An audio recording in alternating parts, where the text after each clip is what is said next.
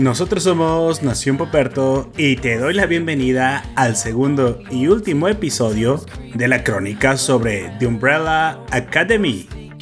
Que lo disfrutes. Continuamos.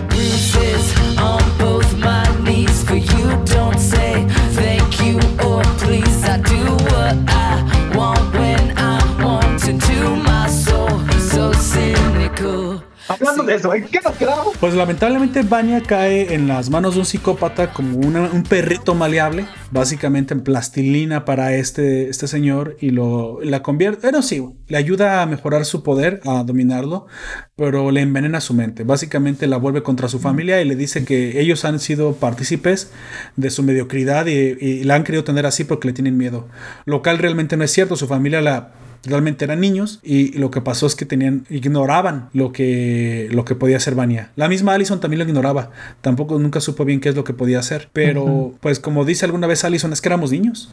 No sabíamos el o sea, si papá El te quería mantener el daño o realmente pues eh, te protegía al mantenerte fuera de las misiones, o sea, que no podías participar. ¿Qué íbamos a saber nosotros de cómo se te estaba educando? Mamá muy probablemente fue excluida y, y- y todo lo que se le hacía o se le decía era parte donde sus hermanos no estaban. Yo ahí veo que el que peor la llevó es Pogo, ¿eh? Este simio, este chimpancé tiene que callar. Fíjate, si el chimpancé, o sea, él le debe todo a Sir Reginald Hargraves, obviamente, y lo dice en su, en su funeral. Pero él tiene que callar, tiene que mantener silencio a pesar de, lo que, de que lo que está pasando no le gusta. Y sabemos que no le gusta porque él mismo hace que se revele esta información a Allison. Él, de, si no, de no haber muerto Sir Reginald Hargraves, muy probablemente Vanya nunca se hubiera enterado de su poder. Que por- curiosamente, Sir Reginald Hargraves provoca el fin del mundo. Sí. ¿Te pusiste a pensar eso? Juntó la academia Umbrella para evitar el fin del mundo. Pero fue precisamente la reunión. indirecta. Ajá, la que lo provoca, ya que de esa forma pasa todo lo que tiene que pasar con Vanya. Aunque bueno, no sabemos si, si hubiera coincidido también con que Vanya hubiera explotado, pero no, porque si no hubiera sido por la intervención de este señor, de Harold, nunca, habí- nunca de- debió haber desarrollado tanto su poder. Y lo desarrolló porque la academia se une y, y ma- y mandan llamar a, bueno, y man- llaman la atención de Chacha y Hazel por la, o sea, fíjate que t- esto es una paradoja. De hecho, estuve viendo un video donde decían que todo lo que pasa en, en la academia es una paradoja del tiempo. Sí, constantemente entran en conflicto con la razón de, o sea, yo, es circular, yo no puedo, en las paradojas circulares, yo no puedo matar a mi abuelo porque nunca nací, entonces si lo mato, nunca nací, nunca lo volví a matar, algo así. Está lleno y plagado de estas contradicciones temporales. Pero pues no puedes hacer nada porque Lo así también escribió. Me di cuenta es de que Allison pudo también evitar esto desde hace mucho tiempo utilizando su poder, obligando a Harold a decir cuáles eran sus intenciones, pero simplemente no lo hace. Porque desde el principio ya desconfía de él. Oye, oye un rumor. Me contabas realmente qué quieres. Y si, ¿Quieres- eh, ahí haber dicho. Eh, Quiero ser un héroe de verdad. y y. Eh, ahí decía, cogerme a tu hermana. Pero bueno, pues ya es tu pedo. Un burrito. ya decía lo que de verdad quería, ahí ya podían tomar decisiones. Ah, bueno, sí. Chale, eso, eso, eso estuvo muy, muy De vulgar, amigo. este, Allison es la que utiliza menos su poder de la, y cuando lo utiliza es de una manera muy poco eficiente. Creo que también dice la excusa, ¿no? Recordemos que precisamente ella culpa al uso de su poder excesivamente. El obtener lo que ha querido, no ha, pod- no ha sabido lidiar con el éxito y Sí, muchas veces... Porque no sabe cómo en el, en el momento en el que usarlo. y No, cuando pe- pero parece que, o sea, el éxito no. le revienta en la cara. O sea, se da cuenta que no todo es obtener lo que quieres. No todo simplemente es desear lo que quieres porque luego hay que lidiar con las consecuencias. Me imagino que el, que el esposo que consigue, que debe haber sido un famoso, el tal Patrick, padre de su, de su hija Claire, lo obtuvo con su poder, pero luego tienes que lidiar con el matrimonio. Sí, y ella no estaba acostumbrada a lidiar con las consecuencias de su poder. O sea, ella, ella es la más infantil de todas. Tiene que, nunca, nunca aprendió a lidiar con las consecuencias hasta que le revientan en su vida adulta. Por eso no lo usa. Es- Eso es lo que dice en algún momento. Y le dice Luther, oye, pero ¿qué pasó con Patrick? ¿Por qué, ¿Por qué te volviste así? Pues es que obtuve lo que quería y pues me di cuenta que no solamente es desear. Sí. Hay que lidiar después con las consecuencias. Pues bueno, vemos también eh, que número 5, ya cansado de ser perseguido, arregla una reunión con Hazel y Chacha, les promete un maletín, pero más que eh, lo importante en esta escena es que vemos de nuevo que se involucra la, la Lady, la- ¿cómo dices? La Lady Es la es Hadler, se llama, se apellida. No, Hatler. Sí, Hatler. sí. Solamente su apellido. Ella se involucra precisamente ahí en ese en esa escena que me pareció bastante buena. Me encantó, esa, sí quiero hablar. Este, el par del tiempo, o sea, el, el hecho de que Hazel y Chacha este, hacen un trato con el que están casando, el- la aparición extraña de Diego y Klaus en un, en un carrito de, de- de helado, o sea, es o sea, pasan muchas cosas al mismo tiempo. Es una escena muy surreal. Y por lo mismo me gustó mucho, o sea, me hizo mucho reír. Es una de las escenas más cómicas de toda la primera temporada. Pero aquí lo importante es que le ofrece una salida. Le dice, bueno, vuelve a la comisión y tu familia no correrá peligro. Sí. Es, es básicamente la... Pero obviamente 5, tan listo y traicionero como es, ah, eh, se ayuda de, esta, de este trato, va a la comisión, pero no con la idea de volverse a integrar, sino con la idea de obtener más información. Y la obtiene. ¿Recuerdas cuál, es- cuál es la pieza de información que obtiene al, al ir a la comisión de nuevo? No me acuerdo. Obtiene el nombre de la persona que va a provocar el apocalipsis. Ah, eh, sí, el nombre de. Todo, todo este, esto es a la mitad de la serie, todo un episodio se resume precisamente en que Cinco obtiene la información de la, de la comisión, porque eh, como que lo del ojo no le estaba funcionando realmente, no lo habían comprado, todavía no había sucedido que Harold no perdiera sa- el ni ojo. siquiera había, esta- había sido creado el ojo todavía. Así es, todavía ni siquiera había sido fabricado, entonces el ojo era una pista fondo- que no lo llevaba a ningún lado. ¿Me escuchas? Sí, sí, te escucho, Don Comics. Ah, es que no sé, es la luz ahí. Eh, en el fondo 5 es Michael Corleone, es el guardián de la casa. Ahora, Sí. quien tenga que morir de su hermano para cuidar la casa, eso es otra cosa, pero 5 es Michael Corleone. De hecho, curiosamente, Oh, ¿cómo todo el mundo veo? le hace caso porque, aparte de que es el, es el más mayor, es el que más autoridad desvela, ya que, pues, eh, es la autoridad cada los años. Y aparte, como que sí le hacen mucho caso. O sea, a pesar de que uno es el líder, cinco recibe mucho, mucho, mucha atención por su poder. E incluso en algún momento, lo que bueno que mencionaste, Don Comics, lo, lo comenta uno. Es que tú te crees mejor que nosotros. Es que cinco dice, es que soy mejor que ustedes. Si fueras tan mejor que nosotros, no estarías igual de dañado que nosotros. Y toma, le, le cae la boca porque a pesar de que en teoría su poder sí es superior, no está mejor psicológicamente que el resto de sus hermanos. Y podría ser que en habilidad es mejor, pero eso te demuestra que no siempre el mejor está completo. A través de la familia él encuentra complementariedad. Y es un mensaje que yo quería precisamente traer sobre la mesa. Mucho de, de lo que demuestra Umbrella Academy a través de 5 es que no importa qué tanto te esfuerces como tú individual. Ah, no, importa obviamente porque es tu propio mérito, pero sí si hay algo en el equipo, si hay algo en la familia en el que tú puedes eh, confiar, cuando se puede confiar en ella, que te hace mejor persona. Y de hecho creo que para lo que existe la familia para cinco es para hacer el contrapeso su propia arrogancia, siendo ser autodestructiva. Eso es lo que yo creo que es lo que obtiene cinco. Todos obtienen algo de la familia. Seguridad, este, un lugar donde confiar, un lugar donde anclarse, como Klaus que todo el tiempo está drogadicto y pues al menos su familia ha estado ahí para él, por las buenas o las malas. Diego, la complementariedad que aunque dice que él es el que menos se acerca, realmente también desea ser parte de la familia y que lo reconozcan. Ansía reconocimiento de ahora la figura paterna que es uno. O sea, todo mundo necesita de la familia. Pero al obtenerlo, vemos que comienzan a limar sus, sus asperezas. Ya esto lo vemos mejor en la segunda temporada, donde precisamente se reúne de nuevo y, y se dan cuenta que solamente como una familia pueden lograr las cosas grandes. Es un mensaje bonito, es algo que sí me gustó porque ya saben que yo soy pro, soy pro familia en ese sentido y en todo, básicamente. Y me gustó. Cinco tiene, tiene que ver que aún por muy poderoso que es, no puede hacer las cosas solo. Y vemos que Klaus, que en algún momento parece ser inútil, es realmente a través de Klaus que consigue la información del laboratorio, ¿te acuerdas? Cuando es un gran actor que, que finge ser el padre de Cinco y, y le demuestra que tiene habilidades que Cinco no tiene. Se revienta la bola de nieve en la frente. Sí, o sea, pero eso es lo que me gustó. O sea, mm, nuestra arrogancia nos puede hacer pensar de que lo sabemos todo y, y no es cierto. Todos tienen algo que aportar muy importante a esta familia, a este gran equipo.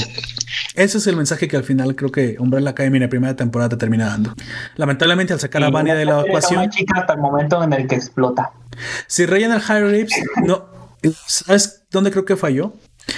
Harrips falló en no, en no entrenar una familia, sino en entrenar un equipo simplemente de superhéroes, de personas desconocidas. Si él hubiera entrenado más y darle más importancia a lo que él, a lo que él muy, muy probablemente le pareció una pérdida de tiempo, que fueron los sentimientos y la, y la familia, como tú dices, no conoce a los humanos. No sabe lo importante que son esos lazos. a pesar de que sabe sobre nuestra cultura, no sabe sobre nuestro comportamiento. No, no, se, se ve que no, no entrenó eso, no, no provocó en No lo ellos, eh, no lo estudió y no pudo desarrollarlo mejor. lo que ellos tienen de familiaridad es porque crecieron juntos por esta, es- esos lazos que creamos naturalmente y muy probablemente por mamá. Pero son, solamente, son esos lazos los que vuelven fuerte a The Umbrella Academy, no, nos- no sus poderes, güey. El cuidarse unos a otros y el complementarse, eso fue lo chido de, de- de- esta primera temporada. Al final Mira, vemos que... hasta que, sí. No, Hasta sí, que, dígame. partimos con esta reseña. No, nunca había hecho los guiños, pero cuando estamos a estas alturas del comentario, me parece cada vez más, más igual al padrino Hombre de la Academy. Un padrino soft, con menos balas, menos muertos, menos. Paco, que le decimos Paco, policías disparando del Pero ¿cómo es caballo. ca- capaz de extraer el arquetipo conceptual de la obra? Es que, es que él ya no Entonces ve la serie, güey.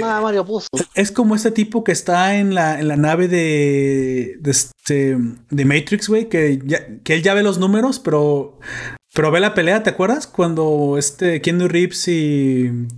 Bueno, cuando, cuando, Morfeo y, el elegido pelean, lo está entrenando en karate.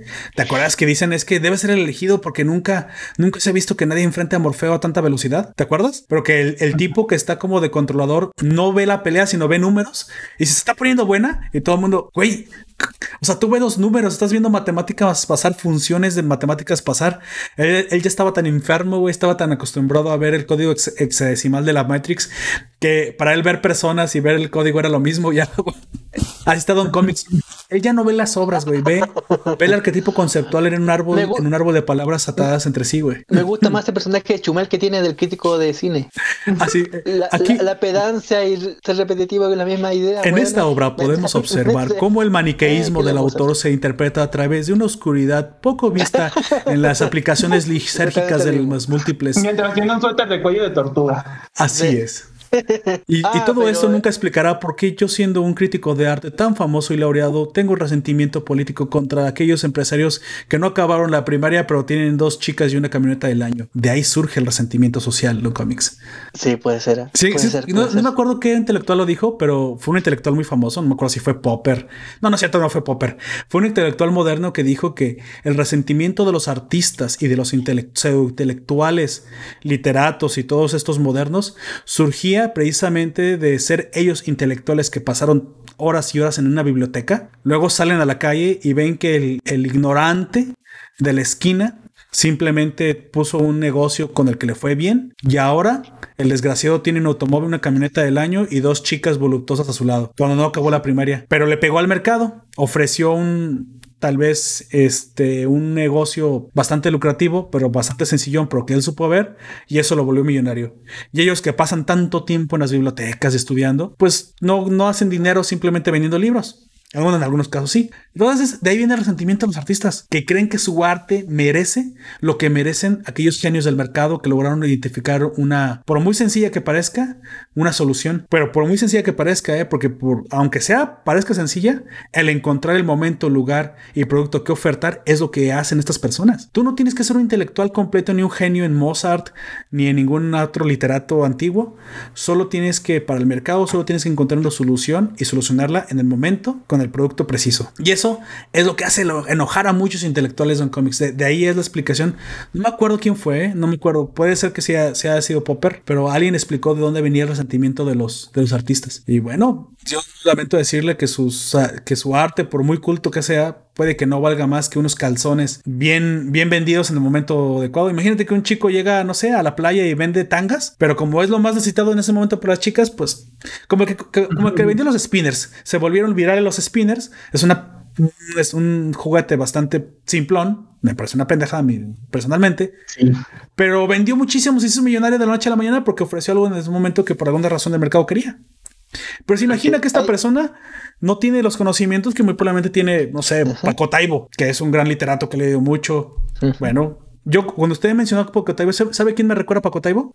Me recuerda a Marx, ¿sí? Una persona muy culta de biblioteca, ratón de biblioteca, pero resentido con el mundo capitalista. A mí me parece igual. Pero hay que entender que una persona, aunque parezca estúpida a nuestros ojos, puede pegarle al producto necesario en el momento adecuado porque lo supo ver. Y esa es una inteligencia diferente. Tal vez no es una inteligencia literata, de cultura, pero por lo mejor es una inteligencia emocional que logró desarrollar en el momento adecuado. No subestimemos a las personas que desarrollan Es que, por, productos. por eso te digo, ahí va, el- va el punto de mi punto. Ajá. Eh, por lo que hasta donde yo sé, nadie aquí hizo Umbrella Academy.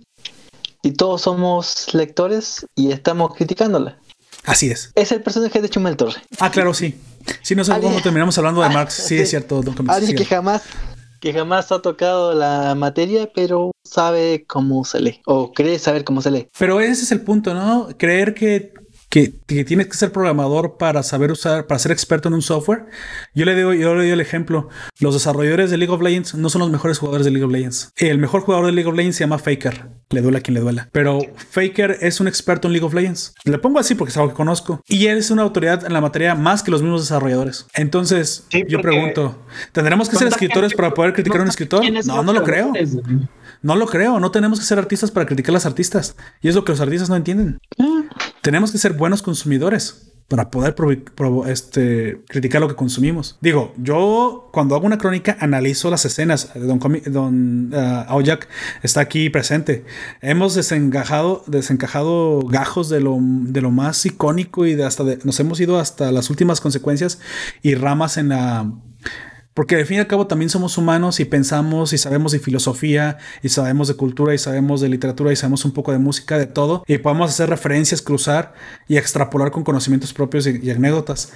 Eso es un consumidor. Y a eso le tira un literato. A lo mejor no sabemos escribir como un escritor también para poder decir las ideas. Porque podemos criticar las ideas de, por ejemplo, de la historia de Romeo y Julieta, lo sabemos, porque también nos hemos enamorado. Entonces, ahí es una falacia. Tener que ser artistas para criticar el arte, al menos yo personalmente creo que es una falacia. Eso no es cierto. Uno puede criticar lo que consume, porque precisamente para eso se hizo, para consumirlo. Es, es la misma falacia de creer que los desarrolladores de videojuegos son los mejores jugadores porque lo hicieron. No es cierto. No es cierto. Quien inventó el fútbol no es el mejor jugador de fútbol. No, eh, pues tiene razón. Somos Pero el fútbol jugadores. en tiene este- razón. El fútbol tiene razón. Bueno. ¿Ves cómo dice Don Comics? Solo en el fútbol. En lo demás no estoy convencido. Tendré que pensarlo, Poperto. Déjame tomo esa cerveza mientras consideras si tienes razón no. Está bien, está bien. De hecho, de hecho, de eso se trata. Me gusta el debate. Bueno, lamentablemente los hermanos siguen cometiendo errores y lo que sigue es que encuentran a Vania, pues sí, sabían que corría peligro con este Harold Jenkins, ya que Cinco escapa de la comisión y les revela que él es el causante del, del apocalipsis. Allison dice, él sabía, ese maldito que se quiere dar a mi hermana, solamente la está manipulando. Eh, lamentablemente tiene razón, sí la está manipulando.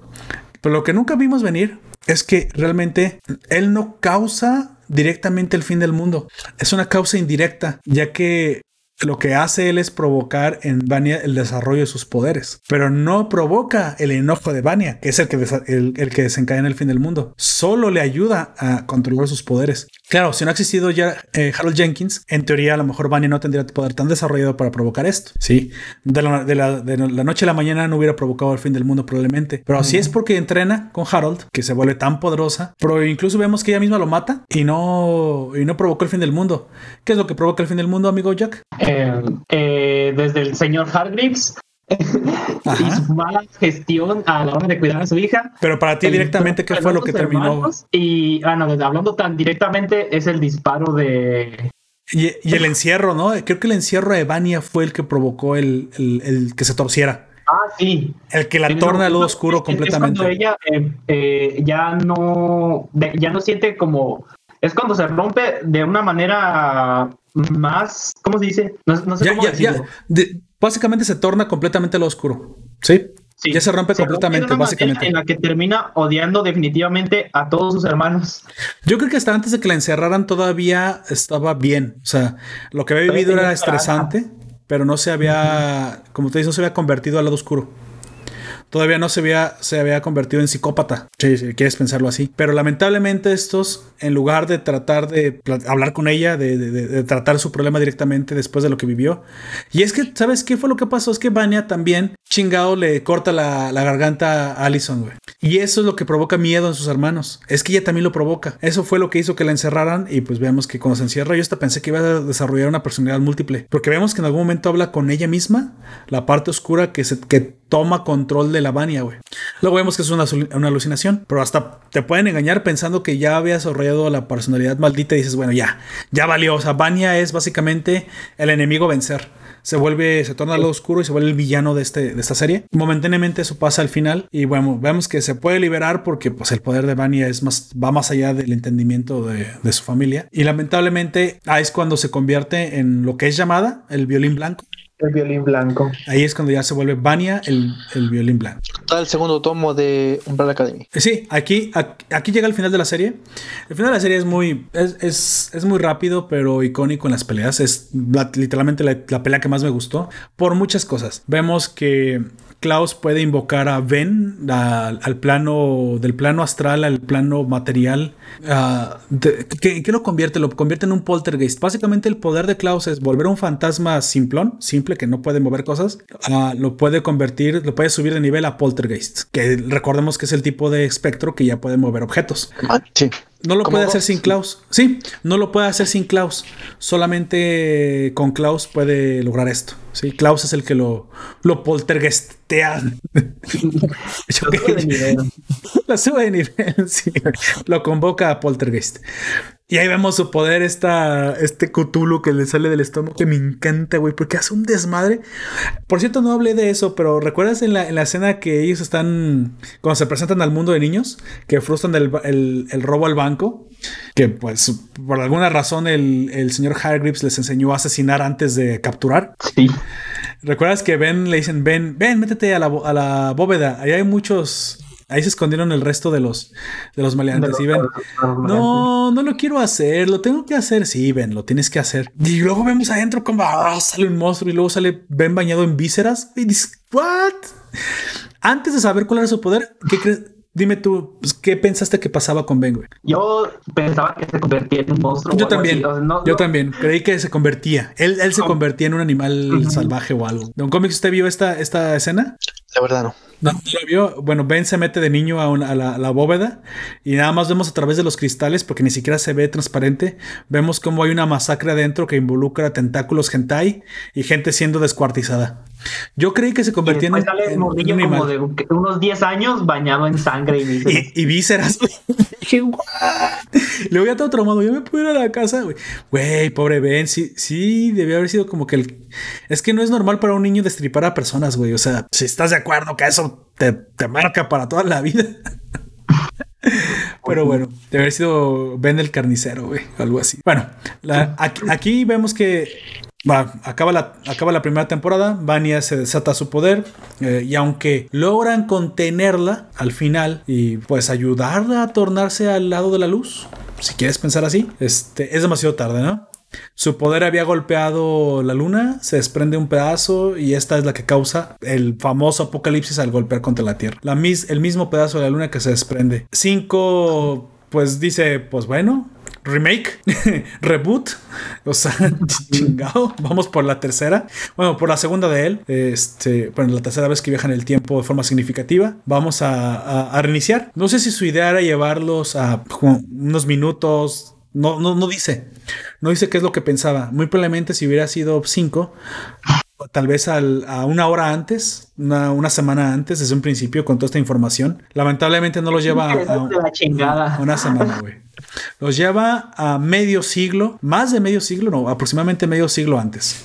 Medio siglo antes. Y eh, aparte los, reparten diferentes años, ¿no? Arranca la segunda temporada y vemos que, que Allison cae en 1962, creo, 1, 1960, Klaus 1962, él es el último en caer en 1963 y poquito antes que él, Vania, creo, o Sí. 1962. Es el mismo año. Sí, el mismo año. El caso es que él reparte a sus hermanos a través de tres años, pero él cae justo después del apocalipsis de 1963, que era, que era póstumo la fecha que acaban de matar a, a Kennedy en la historia normal. No logra ver demasiado, demasiado, pero se entera en esta guerra contra los, los, este, contra la URSS. Llega y literalmente Estados Unidos está en un holocausto nuclear. Logra ver que por alguna razón Kennedy no está muerto. Y no solamente eso, parece que algo sucedió que Kennedy inicia la guerra nuclear contra la URSS. Sí. Lo cual termina con el fin del mundo. Sí, el fin del mundo, holocausto nuclear, y nos vamos todos a la mierda y se acabó el mundo. Cinco, lamentablemente, tiene que volver a saltar hacia atrás y salta también como una semana, ¿no? ¿O cuánto salta? Salta muy poquito tiempo hacia atrás, otra vez como en la primera temporada, que solamente es una semana, por si no se acuerdan. También salta una semana antes Sí. tiene que buscar a tus a sus hermanos y contarles que en una semana se vuelve a acabar el mundo. ¿Por qué? Pues porque por alguna razón Satán en el tiempo acaba, acaba con el mundo y arranca. Pero es que esta vez les vale madre. sí, ya eso iba a decir. Pero esta vez dice, bueno, otra vez. Ah, fíjate, tengo cosas más importantes que hacer. Allison dirigir una rebelión negra porque pues tiene que ser. Eh, estaban en esa época. Ah. Quiero decir que la segunda temporada me pareció una basofia. Sí. Me pareció una reverenda mierda la segunda temporada. Eh, Fue Netflix siendo Netflix a su máxima expresión. Sí. Yo creo que ocupó el momento que se estrenó. Es que Actualizó Netflix. el momento de la, del estreno. Pero, Lo o sea, yo, yo le, yo le voy a comentar. Eh, una cosa es meter los, los problemas propios de la época y otra cosa es incluir tu agenda política de forma deliberada. Y la mera verdad, lo- la importancia o o la cantidad de escenas y tiempo que le dio a las luchas civiles de los negros, para mí no solamente fue exagerada, fue innecesaria.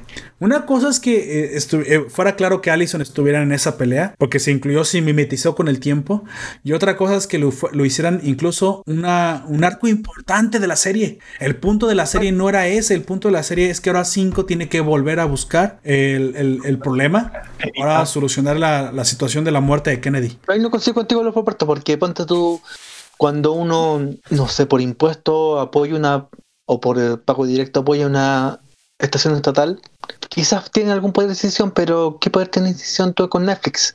Salvo Ah. estar suscrito. Si quieres no, no te Claro. suscribes, pero De hecho, yo me suscribí. ¿al- ¿alguien puede decidir el poder decisorio de Netflix sobre su serie? Ah, claro, claro. Sí, sí, Don Comics. Ahí le va. Yo creo que sí. Yo creo que sí, porque precisamente fueron estas personas las que comenzaron a empujar mediante... Recuerda que existe la cancelación mediática, ¿sí? Por mucho que los izquierdistas pensemos que no nos hemos dado cuenta, pero cuando hablo de izquierdistas, no estoy hablando de personas que ligeramente tienen una... Creo que voy a, voy a reverberar, porque creo que me estoy volviendo demasiado político en mi forma de hablar y no, mi, no es mi idea. Cuando yo hablo de los izquierdistas modernos, estoy hablando precisamente de las personas que son izquierdistas sin saber que lo son. Pero, pero no solamente izquierdistas en el, en el ámbito económico, porque cuando se habla de ah, izquierdista en el ámbito económico, se habla de simplemente de la socialdemocracia.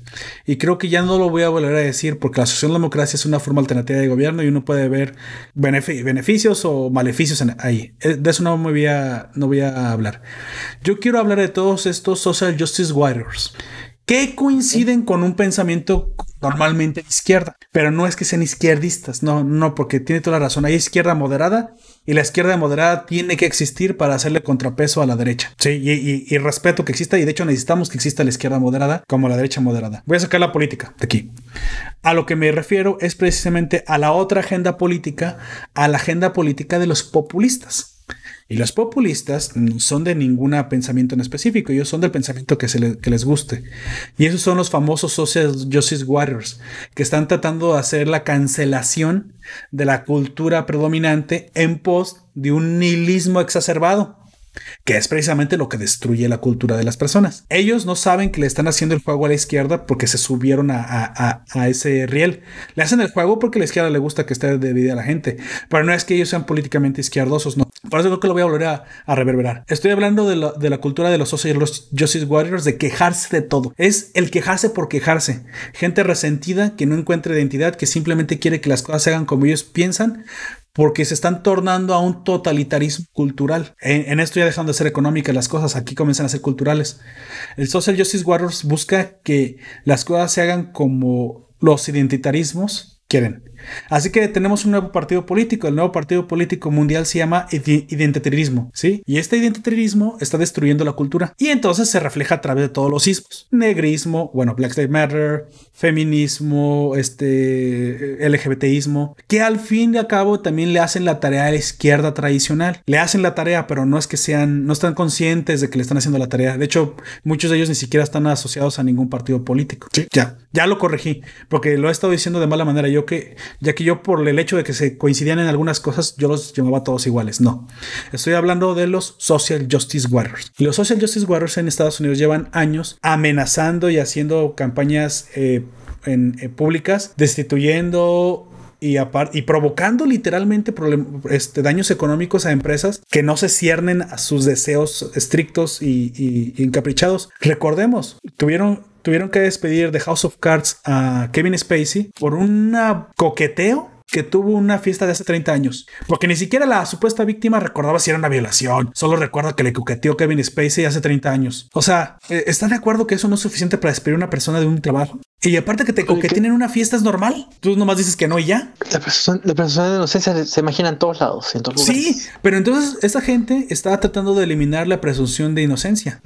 No lo está tratando, lo está logrando. Y quien más lo está logrando son las feministas en España. Pero todos quieren eliminar la presunción de inocencia. Todos.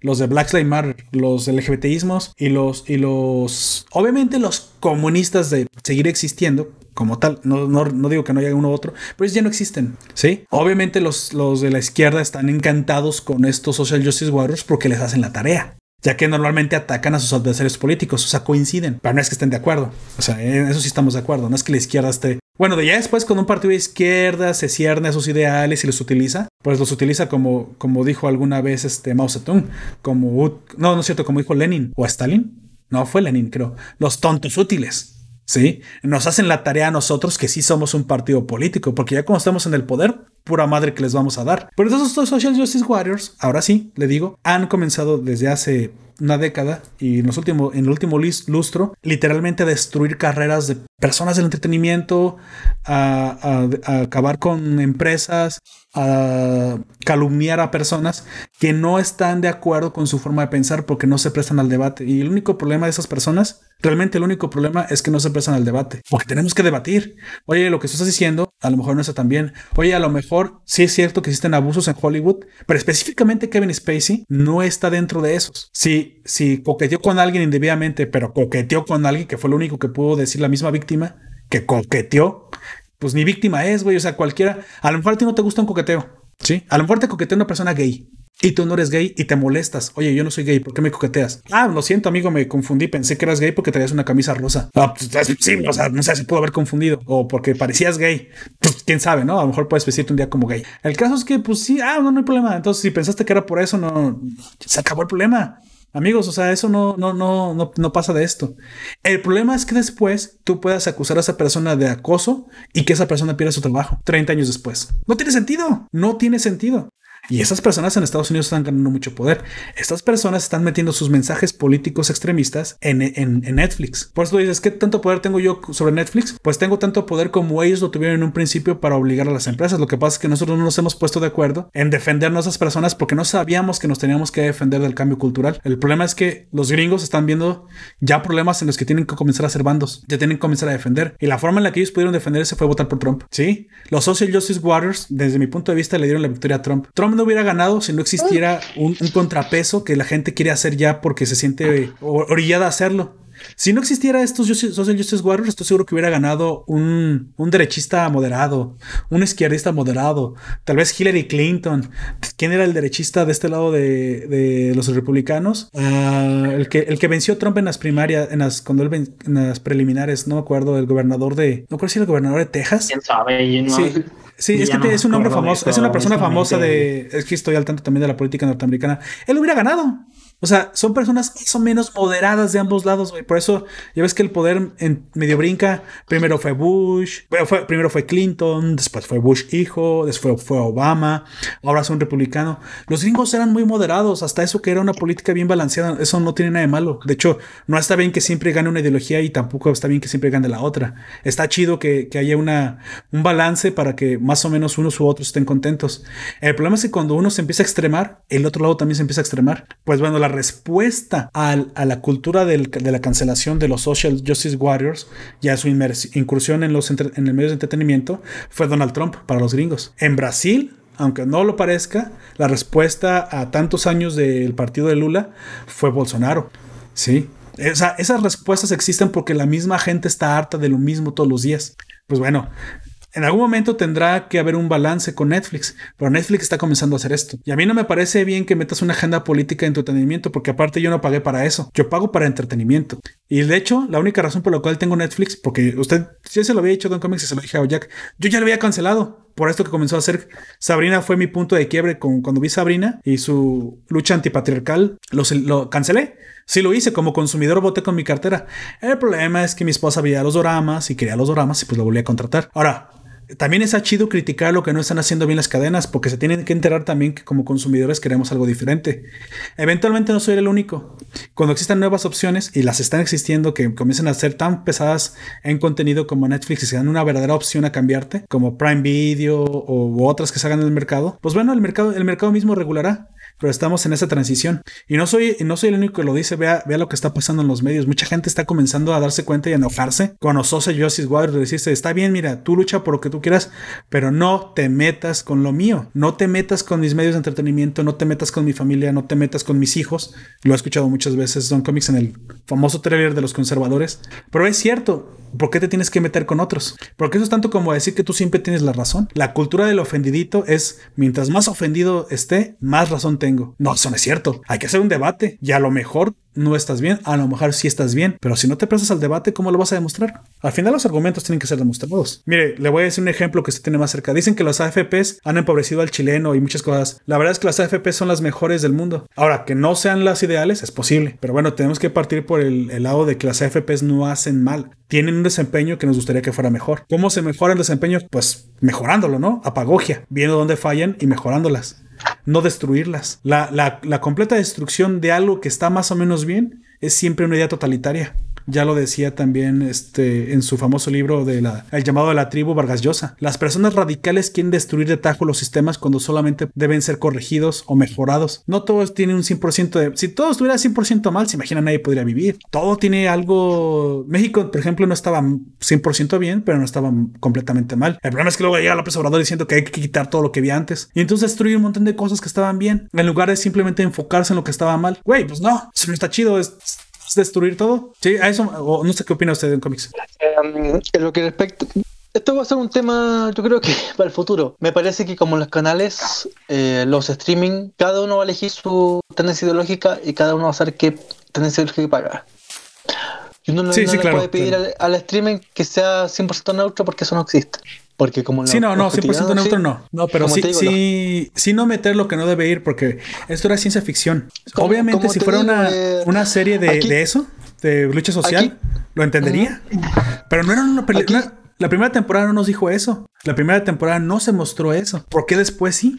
Yo no, no he visto O sea- la, la serie, leí el cómic. Pero. O sea, eh, ¿y el cómic es, es, es, es este Social Justice Warrior? Pregunto, ¿eh? va la- más, eh, podríamos decir que es más. Sí, es más. eh, esto que dicen los americanos es más. No conservador, sino los liberales, los. eh, Progresista. Liberales. sí, eh, pero va. Vamos, como te digo, cada uno va a tener que elegir, porque esto va a pasar más temprano que tarde.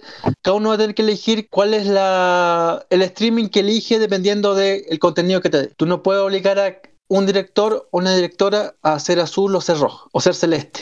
No, pero sí a ser moderado. Moderado es no meter Mm, de más. Una cosa es que te muestren que había lucha Ay, por negros. Sí, eso lo acepto, tu- está bien. Ahí va tu elección de no pagar el streaming, pero si lo estás pagando, tienes derecho a disfrutarlo, creo yo. Sí, pero también tenemos derecho persona- a criticar. Recuerda que cuando Sí, uno sí. paga, también tiene derecho a criticar y eso es lo que estamos haciendo aquí. Et- Está bien. Mire, yo, Pero- yo me considero moderado porque tanto le dije que la primera temporada es una, es una cosa excelente, muy recomendable, como la segunda temporada, el 50% está muy bien y el otro 50% tiene un mensaje político que yo no deseo ver. Eso es muy diferente de decir, no contraten esta mierda porque se está pasando... No, no, no. Tampoco se trata de eso porque yo creo que mientras los que sí estamos conectados a Netflix y le, y le mostremos como, de- como consumidores que queremos que cambie, que lo que está haciendo no está bien, sería un tipo de retroalimentación bastante moderada que las empresas también esperarían. Yo creo que una empresa, realmente una empresa, quisiera que un cliente descontento le dijera por qué está descontento. ¿Sabes no qué? la- Em, como te digo, yo no he visto la serie de televisión, pero me parece que Gerard Way no es. Ah, pero es que esto no va de él. Sí, no, no, no. Estoy seguro que Gerald White hizo un excelente trabajo en el cómic. eh, Estoy seguro que sí. Yo he visto los cómics que mire, debería de haber un poco de la segunda temporada. Ni siquiera Sí. es demócrata, pero. Por eso creo que esto es Netflix, ¿eh? Esto es culpa de Netflix, no de él. El cómic, estoy seguro que no es el problema. Estoy completamente seguro que no es eso. Esto es, esto es directamente Netflix. Así también pasó con Sabrina. Estoy seguro que el cómic de Sabrina, de las, la oscura, la oscura vida de Sabrina, ¿no? ¿Cómo se llama Anti- ahora? no está tan progresista como la adaptación. Es que la adaptación comienza a meter cosas que no van. Y entonces yo, te yo también le pregunto, bueno, ¿la cadena tiene derecho a meter una agenda política en una obra que está basada ni siquiera en material original de ellos? Pero es que si fuera por eso, que Netflix, Amazon Prime te tiren la primera lección, te pregunten, ¿usted qué es? Ah, por No eso es porque están en Estados Unidos. eh, pi- Piensa que dos personas, que te tire la primera lección, que te diga, uno, dos personas del mismo sexo se casan, dos, dos personas del mismo sexo, imposible que se casen. Depende de lo que usted elija, va a su parrilla de programa. Sí, claro, claro. Y, no- y yo creo que también no nos deberíamos este, alarmar si vemos dos personas del ¿Por mismo, mismo sexo casados. El problema es que sean protagonistas Me- solo por eso. Me parece que lo- los propuestos eh, caemos en un punto de que va a haber que conversar. Los, los streaming van a tener una ideología y un pensamiento. Y no solo los streaming, lo- los directores de los streaming. Todos tendrán que Y sufrir las que elegir. consecuencias del mercado de cómics. El mercado Como es enemigo siempre, de los socios Justice. Warriors, ¿eh? Como Eso siempre, se lo digo. como te digo, yo, yo la película que más me acuerdo decir mexicano es México, México, ra, ra, ra, y un rojo amanecer. Y mira, Y vea Efecto esa Tequila. película. Le va a gustar mucho Efecto Tequila. Demuestra mucho de la cultura también. mexicana.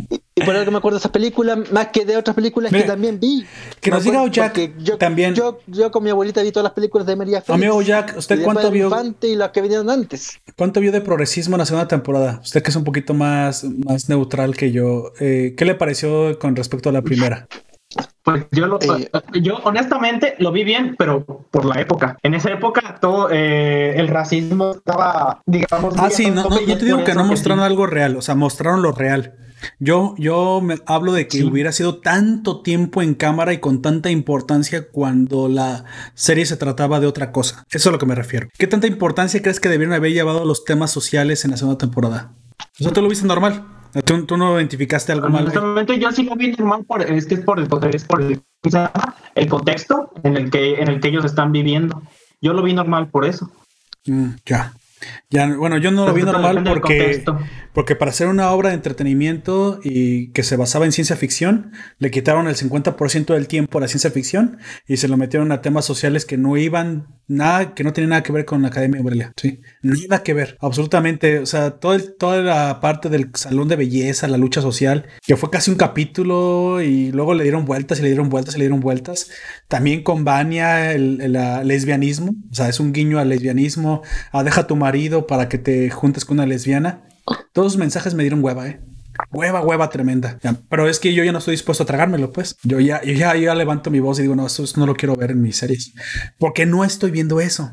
Si viera una serie de Malcolm X, pues me caería la boca y diría, bueno, pues es que es de Malcolm X, que iba o de Luther King. Pero era una serie de Umbrella Academy que en la primera temporada no me había dado ninguna pista ni ninguna clase de guiño a que iba a tratar del 50% de temas sociales y, abordados desde la manera más rancia, más social justice warrior, que hay. Porque ni siquiera fue de una manera moderada.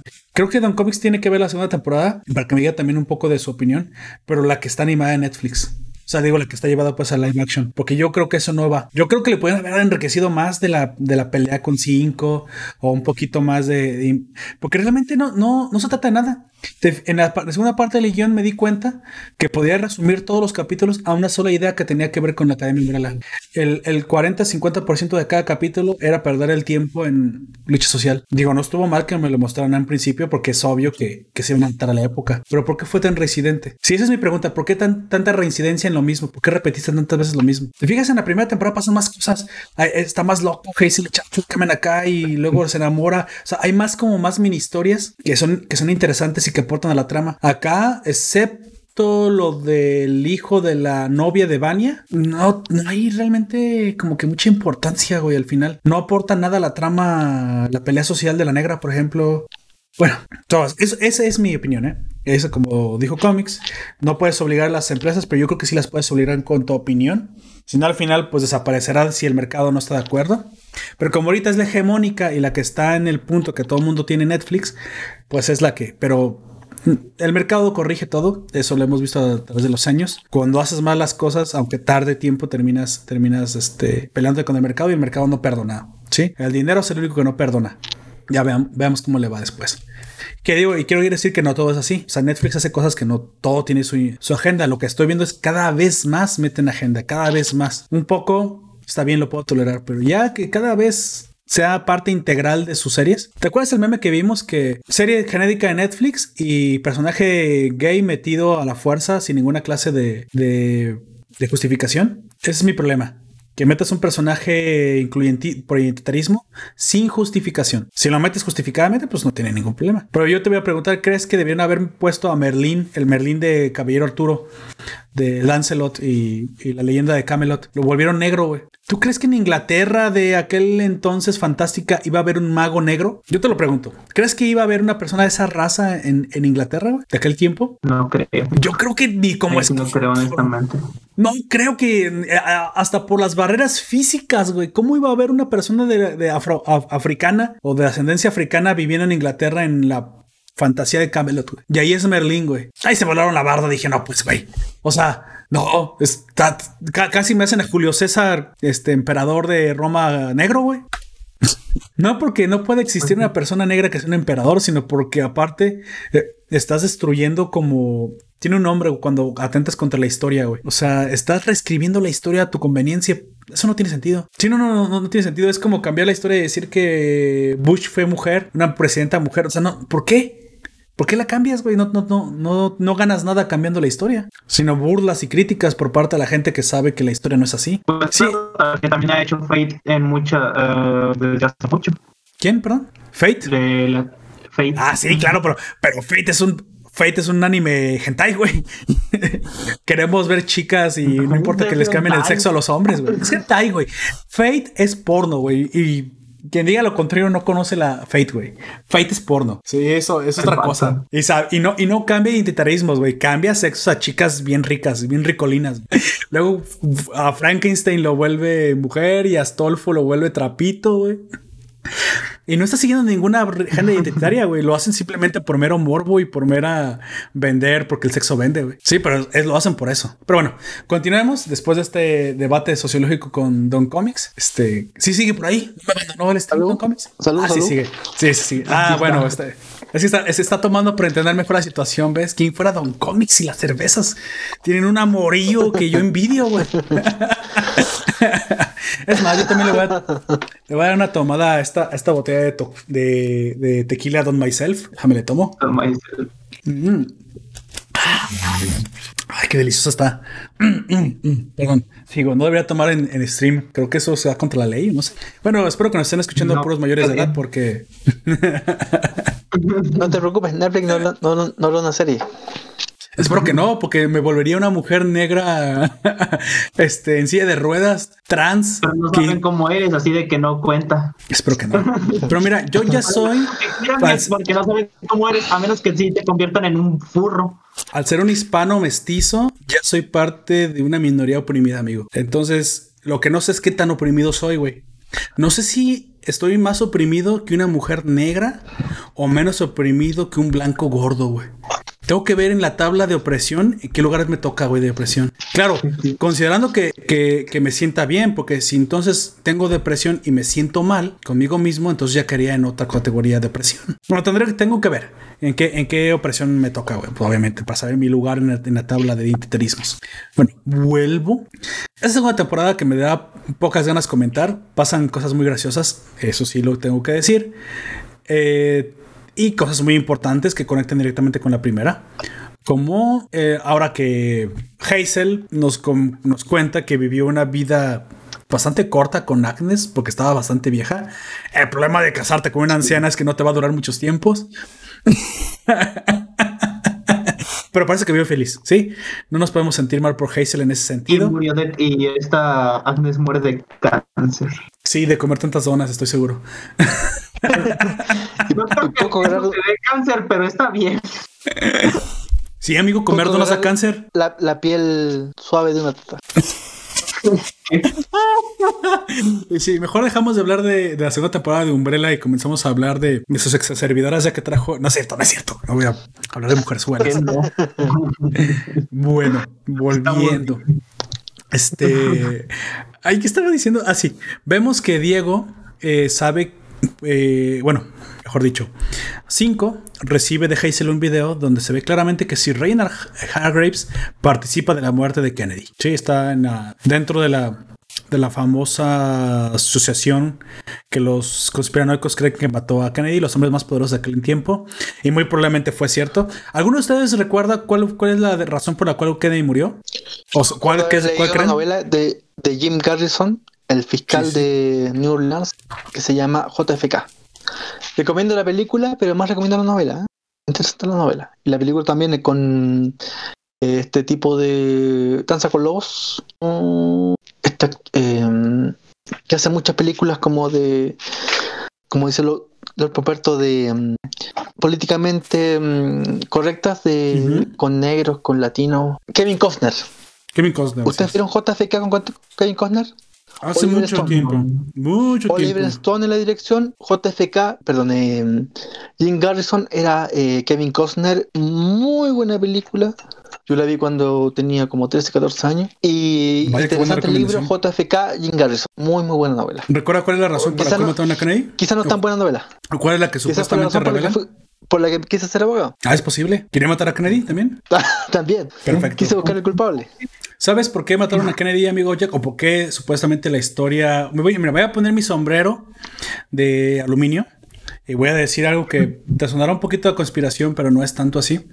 A Kennedy lo mataron por ser demasiado comunista. Sí. Era un demócrata que estaba demasiado familiarizado, demasiado... con- había hecho demasiada amistad con las ideas socialistas de Marx. Entonces los hombres más poderosos de Estados Unidos no podían permitirse un, pre- un- un presidente demasiado chairo. Demasiado progre. Y menos en ese momento de tanto miedo hacia los comunistas. Y entonces, bueno, lo mataron por eso. Porque Kennedy, y era muy... Tiene unas ideas muy socialdemócratas. Que bueno, a lo mucho hoy, hoy, hoy sería cualquier político europeo. Tal vez exageraron en matarlo, tal vez no, no sabemos. Se llega, se llega a pensar que tenía incluso algunos vínculos con Moscú. Había, a- hacía demasiada amistad con, Con la mafia irlandesa, como se ve en la serie El Irlandés. Yo creo que todo esto derivó precisamente en que lo asesinaran por, por tener nexos con comunistas. Que no dicen Alguna- que él fuera comunista, pero pues el miedo de la época los Bueno. llevó a asesinarlo. como dice Sí. el irlandés del Netflix y también Así de es. algunos historiadores dicen que John F. Kennedy básicamente es el hijo de un irlandés venido a menos que ganó mucha plata siendo mafioso y que quiso poner a su hijo como presidente del sindicato más grande, que era el país. Esa es la otra explicación que lo mató la mafia precisamente porque atacó sus, sus em, intereses y la mafia, recordemos la ma- ma- mafia eh, italo-irlandesa, no italiana, no, no irlandesa, pero italiana, fue, era la más poderosa en aquel entonces. Entonces cuando Kennedy es asesinado por la mafia italiana, que esa es la otra, bueno, podría haber sido la combinación de los dos, ¿eh? por la mafia italiana, por atacar a sus, sus intereses, básicamente el siguiente presidente va, barre la mafia italiana, güey. Entonces se acabó el perro, o sea, ellos firmaron su... ¿Quién, quién siguió de Kennedy? ¿Se acuerda? Johnson. Bueno, a él se le atribuye haber barrido la mafia italiana. Sí, Y los empezó barrió la segunda, guerra- completamente. la- perdón, la segunda guerra mundial, la guerra de Vietnam. Así es. Hay una película por ahí donde la hace oh, este actor de El silencio de los inocentes. Ajá. El silencio de los corderos, no. Eh, ¿Cómo se llama ese actor? Mm, Anthony Anthony Hopkins. Sí, Anthony Disculpe. Hopkins. Anthony Hopkins. Él hace una película Perdón, estoy como a, comiendo. principio, a, mi- a mitad de los 90 que se llama mm, Niebla de Guerra, parece, o algo así. Que es la historia de Lyndon Johnson. Básicamente, Lyndon Johnson eh, agarra el, el- la tumba de Kennedy, la- lo tira dentro, de, perdón, el, Sí, el ataúd claro. de Kennedy lo tira dentro del, de la- del, del cache de cemento y se va y lo empieza a llamar, la, empieza a llamar lo que dice mm, Eisenhower, la, mm, la, la fábrica de mi- mi- militar social, algo así, usa un término y le pide una guerra. Porque ya Kennedy, porque el mismo Kennedy tenía los, los gringos en Vietnam, Sí, sí, pero sí. eran como asistentes. Y ahí, oh, perdón, el, perdón el, el guiño, pero en Netflix hay una serie que se llama Vietnam y ahí se ve todo el proceso, el proceso Sí, completo. Cuando le matan, le mandan cinco veedores y después empieza a llegar el ejército, ese ejército completo. Y ese ejército a su vez se alimentaba de toda la industria completa gringa. Alguna vez los gringos pusieron la fábrica más grande de helados en Tailandia y fue por la ¿Helados? guerra de, guerra de Vietnam, de helados. ¿Has visto los helados, eh, don Roberto? Y Sí. oh, Jack, ¿has visto los helados tailandeses? No, no, no. no es una plancha, es una plancha con eso que usan en, en Terminator Sí. y eso del, que congela. Vaya. Congela, eh, no me acuerdo, hidróxido, algo así. ¡Ay, cosa qué rico se ve! Sí, sí. Parecen tacos, Eso tacos va de la- nieve. A la plancha de arriba de hidróxido de carbono, de, algo así. Y estos pican el, pican el, la fruta y se tira encima y se va congelando. ¡Ay, qué delicioso se ve, Don Y Comics! de ahí se- ¡Qué delicioso! Sí, sí, ya me Sí. acordé, ya los he visto. Ah, Mátame oye, oye, diabetes. lo dijo. Oye, lo dijo. Mátame. Eso es un invento gringo en Asia. Porque Sí. imagínate lo que lo- alguien. Qué delicioso. Perdona la pedantería porque soy pedante. Costa de Mosquito, lo que cuesta hacer un, un puto refrigerador en Asia. con el calor. Ay. Es, es- es- es lo más cercano que ellos pueden hacer. bueno. Bueno, eh, recomiendo otra vez en Netflix, se llama Vietnam, el documental son 14, Claro. 15 capítulos y mm, ahí se ve a algún marín fumando marihuana de una M16, experiencia que yo algún no alguna vez probaré, pero em, Vaya, qué extremos usted, Don Comics. Bueno, está bien. bueno, y Lyndon Johnson agarra esto y básicamente es un títere porque lo golpea a la muerte del primero y en Washington lo esperan los segundos dándole palo. Si tú no aceptas esta, esta la guerra de Vietnam, se te cae el gobierno, se te cae el gobierno, Sí. se te cae el gobierno. Tú vas al próximo muerto, al próximo muerto y el tipo firma. Sí, y dice, yo los doy su guerra. Es una película que se llama con, con este mismo Anthony Hopkins, o no me acuerdo. Perdónenme, pero se me, se me fue el, nombre. Una película para televisión. Yo diría que más para televisión que para cine. Ok, bueno, la veré. De hecho, no, no, no la he visto, pero me parece. Y también probaré este helado frito de Tailandia porque Sí, es sí. algo que tengo que comer y lo voy a hacer en propio Tailandia. Es más, voy a. Ahorita hay, estoy hay un documental del, del famoso. No hay vuelos a Tailandia porque. Ah, el coronavirus, mierda. Bueno, está bien. No te preocupes, Roberto, que no, no salimos de la casa. Eh, eh, el famoso McNamara Ajá, ajá. es el tipo que dice las leyendas que dirigía los vuelos eh, norteamericanos de bombardeo por teléfono desde Washington. El príncipe del mic- micro entertainment, ¿no? Eh, como micro. Cuando uno dirige una empresa desde, desde que tú le dices hasta qué, qué tarugo tiene que comprar o qué tornillo. Tiene un nombre especial, no me acuerdo. Micromanagement. Micromanagement. Sí. Desde Washington hacia el micromanagement a Vietnam. Vaya. Y ese tipo tiene un documental, porque está muerto también, y perdónenme, bien muerto está, eh, que se llama Niebla, Niebla de Guerra. Ok, Niebla, vida, Niebla de Guerra, otra película para agregar ahí a la hemeroteca que, que hay que ver de la recomendación de Don Comics. Bueno, continuamos. Precisamente vemos que el problema es que Kennedy va a morir. Sabemos a través de la serie que lo que sucede es que Vania en algún momento, eh, por los problemas que tuvo con, con la casa en la que se quedó, Recordemos que ella pierde su memoria al llegar a este mundo, así- porque es atropellada por un... No sabemos si la pierde antes del atropello o por el atropello. Yo creo que la pierde por el viaje en el tiempo, o por lo que pasó antes incluso. Entonces, Vania pierde su memoria, eh, es adoptada en una granja donde vive la clásica mujer este, del, de, de Da- de Dallas de los 60s, este, una gringa como cualquiera, con un hijo que tiene problemas con el habla, un esposo que con se... harto spray. Sí, la, el esposo que se la pasa trabajando todo el día y que no le pone mucha atención, pero pues la tiene viviendo bien en un lugar, una casa más o menos bien y con, con un automóvil, la clásica madre ama de, de casa mantenida, que no es feliz, eh, que bueno, pero obviamente era un momento en el que, bueno, las familias comenzaban a enriquecerse, comenzaba a mejorar la vida, entre comillas. Era una época posguerra, con mucho miedo a, la, a los soviéticos, guerra fría, literalmente librándose a, a poco tiempo de la muerte de Kennedy. Pero bueno, hasta cierto punto era un tiempo de auge económico en Estados Unidos. Claro, no es la vida perfecta que hoy vamos los millennials, pero en algún momento, pues esa era la vida que se podía apostar.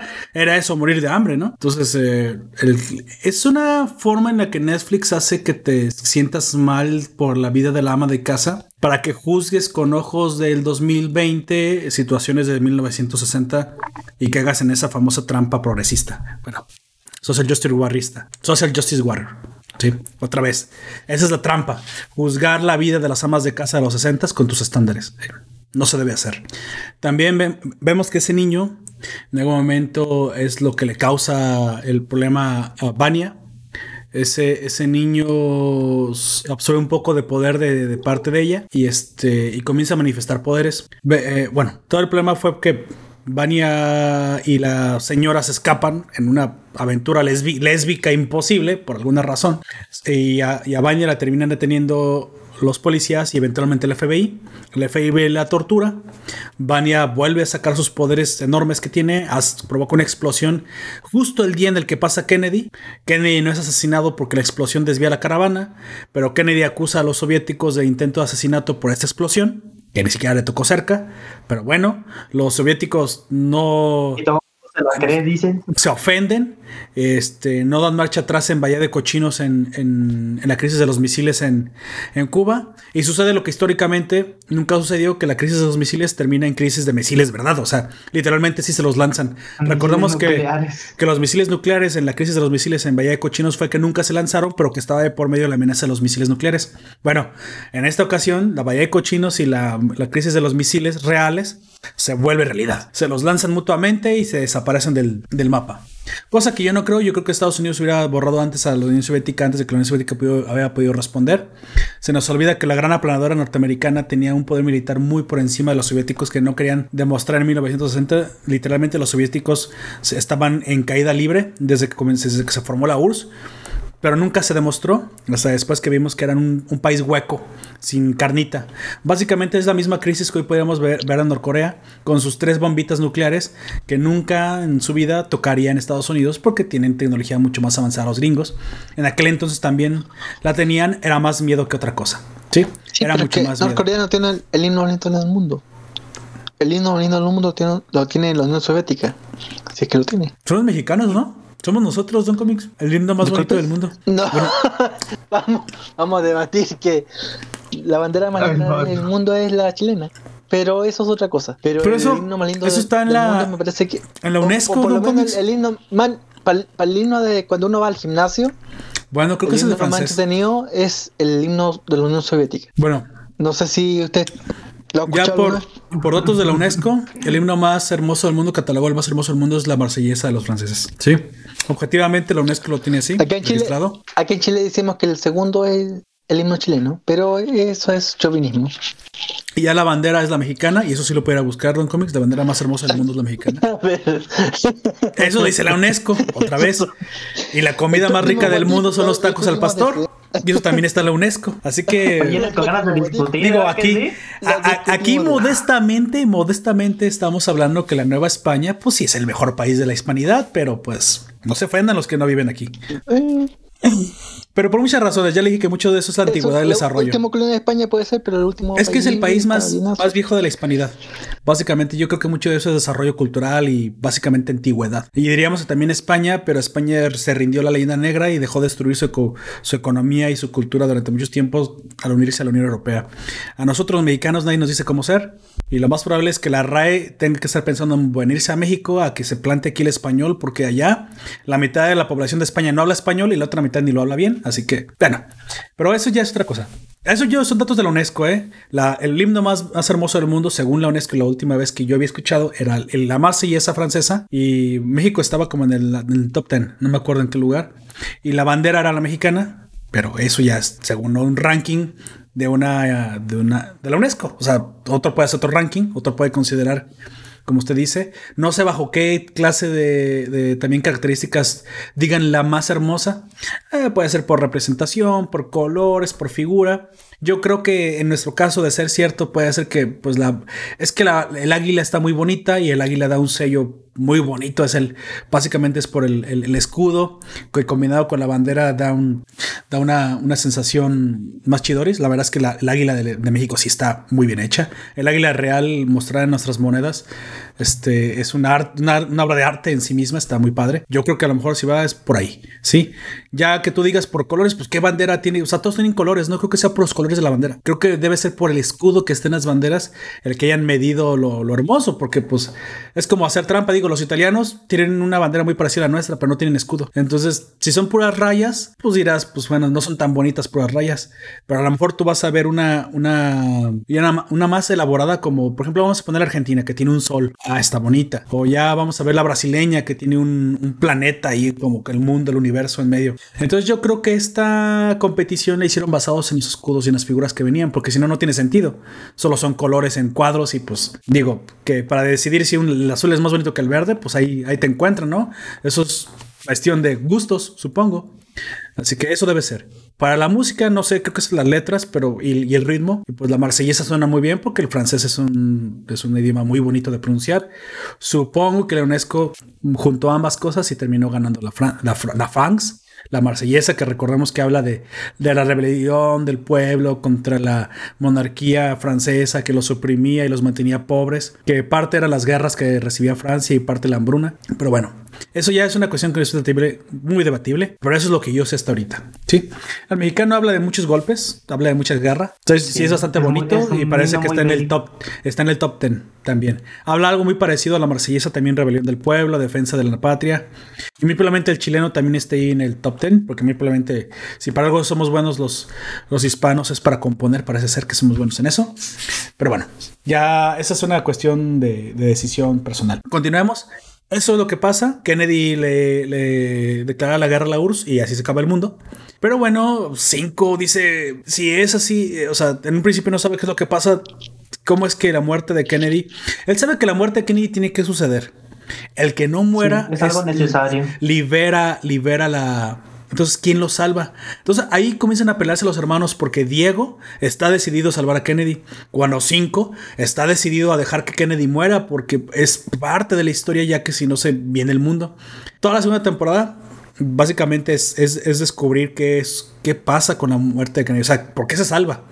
No debería salvarse Kennedy. O sea, aquí al contrario.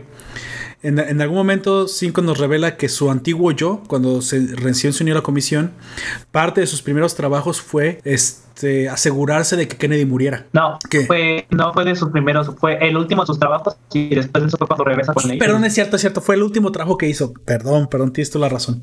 Fue, me, me confundí. De los primeros trabajos dijo otros. Eh, Creo que era el asesinato de los padres de Laila. Pero, anyway, el que es la, la octava chica, la chica que, que tiene el poder igual que ellos, otra de los 43 que nacieron el primero de octubre de 1989. De los Yo creo que su poder es el de absorber al de los otros. Algo así. Sí, sí, o, o copiar el, el poder de otro mientras, mientras solo puede usar uno a la vez. Es algo muy parecido a Peter Petrelli después de que le nerfearon el poder en Heroes, si alguna vez viste esa serie, güey. Algo muy parecido. Eh, el de Peter Petrelli literalmente es solamente puedo usar un poder a la vez. Solamente uno, sí. Y tiene que ser el último con el que haya tenido contacto, el que haya copiado. No me acuerdo si al final los tenía que tocar, creo que no, solo tenía que estar cerca de ellos. Pero solamente ese lo puedo usar. Y él decidía si sí o no, eh, lo cambiaba por otro nuevo, pero solo podía usar uno a la vez. A la vez. Ajá. No y parece ser. que también Laila puede usar uno a la vez. o sea, aquí nomás nos queda especular. No, no, sí se demuestra. Porque también lo, lo intuye Diego, o cinco, no me acuerdo, que dicen, parece ser que solamente puedo usar uno a la vez porque cuando Allison se estaba ahogando, tuvo que cambiar su poder para pelear con 5 a teletransportarse también. Y esta Allison dejó de ahogarse.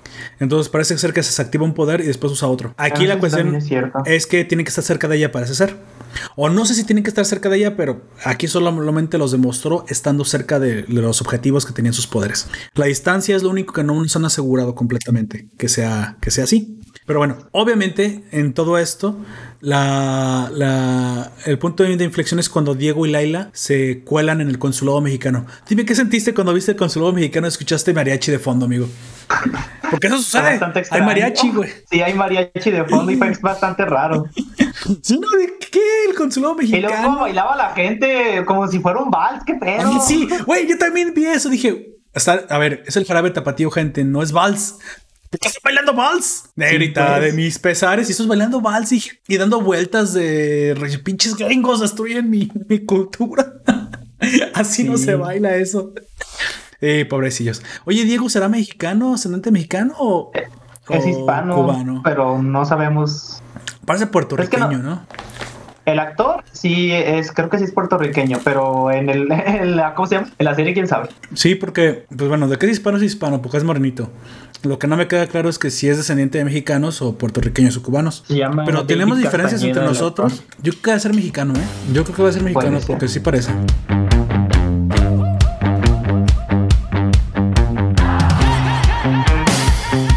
Bueno, dime, ¿qué, qué, qué sentiste cuando viste también a los, a los trillizos suecos, güey? Cuando viste a esos enemigos tan curiosos, cabrón. Dije, ¿what? Tres albinos, partiendo su madre a cinco. tres albinos enormes mamadísimos. Bueno, no es cierto, no son- todos están mamadísimos. Es, parece que es el inteligente, el, el juvenil y el, el mamado. Y el mamado, sí. es que no eran trillizos, güey. Es que en algún momento me confundió la, la, la lady de la comisión. Porque dice que son trillizos en una traducción, pero estoy seguro que está mal traducido.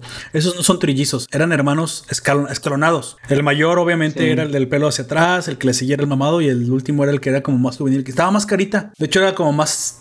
Con una cara más atractiva, porque los otros eran como albinos feos, güey. Ese estaba como más, más carita. ¿Qué, qué, qué, dime qué impresión te dio cuando, cuando los viste llegar, güey? que eran bastante interesantes, pero no sé, lo que más me hizo, me, me, como, me, el shock fue, es que le estaban partiendo la madre a uno, a uno, a cinco que diga, y nadie antes podía, le podía, le pudo haber hecho antes un uno contra uno así tan fácil como estos. Es cierto, es cierto, es que eran, eran bastante peligrosos. O sea, te dan la impresión de que aún son mejores que Hazel y Chacha. Porque de hecho, Sí. el guiño es que matan a Hazel, güey. Te dan la impresión de que son más peligrosos. ¿Sabes a qué me, a qué, a qué me eh, recordó? ¿Te acuerdas del albino del código da Vinci, güey?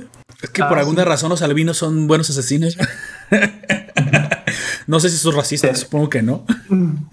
No lo sé. Es que estaban muy curiosos y aparte se veían peligrosos.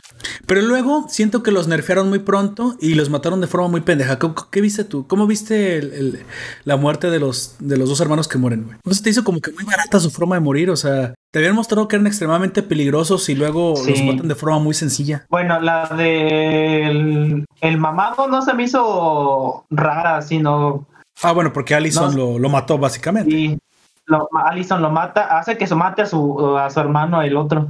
La del otro fue como de, Una mina. si son tan buenos, ¿cómo es que caen en algo así? Y son tan buenos asesinos. Supuestamente eran lo mejor de lo mejor y más peligrosos que Hazel y Chacha. Sí, Yo no veo a Hazel y Chacha perdiendo, o sea, cayendo en una trampa tan estúpida como esa, ¿eh? no.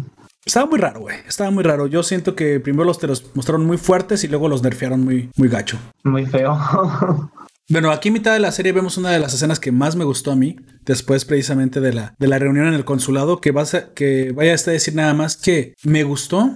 ¿Sabes por qué me gustó mucho esa parte de la pelea y que vemos que si Reginald Hargraves es parte de los 12 majestuosos, 12 hombres más poderosos del país que más están, están eh, pensando en cómo matar a- a, A Kennedy. a Kennedy, que por cierto deben estar, eh, deberían haber estado siendo patrocinados o ayudados por México.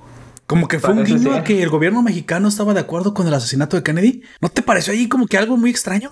Ah, cabrón, ah, cabrón. Sí. El, cónsul, el cónsul mexicano es parte de la. Parece ser que sí era. Dije, bueno, está bien, nos involucraron en algo importante. Supongo que un asesinato de un presidente, pero bueno, pues está bien, dicho.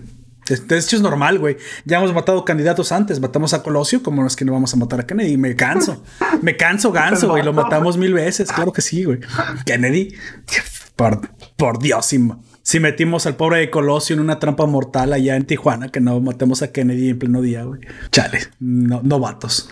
Bueno, Pobre volviendo a eso, ¿sabes qué me gustó mucho? pobre Colosio. Deberíamos de hablar de la muerte de Colosio en algún momento, güey. Hay una película precisamente de su muerte. No, Que una por- serie. Hay una Sí. serie. No, es una película, ¿no? No, es una serie. Ah, bueno, ese también. Netflix es serie. Ah, es que también hay una película, no es de Netflix. Hay una película que se llama Colosio, que habla también de la, de la, todo, to- toda la paranoia, me- mejor dicho, toda la, este movimiento que se hizo detrás, la, la conspiración para matarlo, desde el mismo partido. Quienes supuestamente participaron y cómo es que lo llevaron a, a la muerte. Acabó.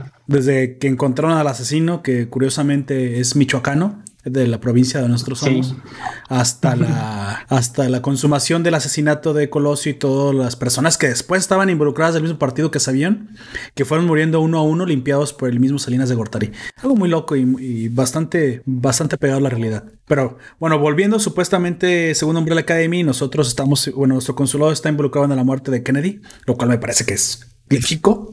Obviamente, me parece extraño que no haya sido un latino quien lo mató, un hispano, pero bueno, volviendo, Diego, precisamente, no sé por qué tiene alguna fijación con Kennedy. Después se nos revela que es que Diego tiene, Tiene- creo ¿cómo que el dice? trauma de demostrar que es un héroe. Sí, Sí. Es, es eso. Este, caballero blanco. Sí, güey. Sí. Pero bueno, lo que más me gustó de esa escena o de, o de ese momento de inflexión en, la- en el consulado mexicano es que se encuentra a su mamá de verdad, güey. A la señora, a la Grace, a la- en la cual está basada el, el robot. Y ahora yo te, lo, yo te lo digo. ¿Crees que el papá, después de que Grace termina con él, porque se entera de, de toda su de toda su conspiración contra el presidente Kennedy, que ya no quiere estar con él por sus secretos, este, ¿crees que queda tan dolido y que sí la quería en verdad, que hace un robot a su imagen a semejanza?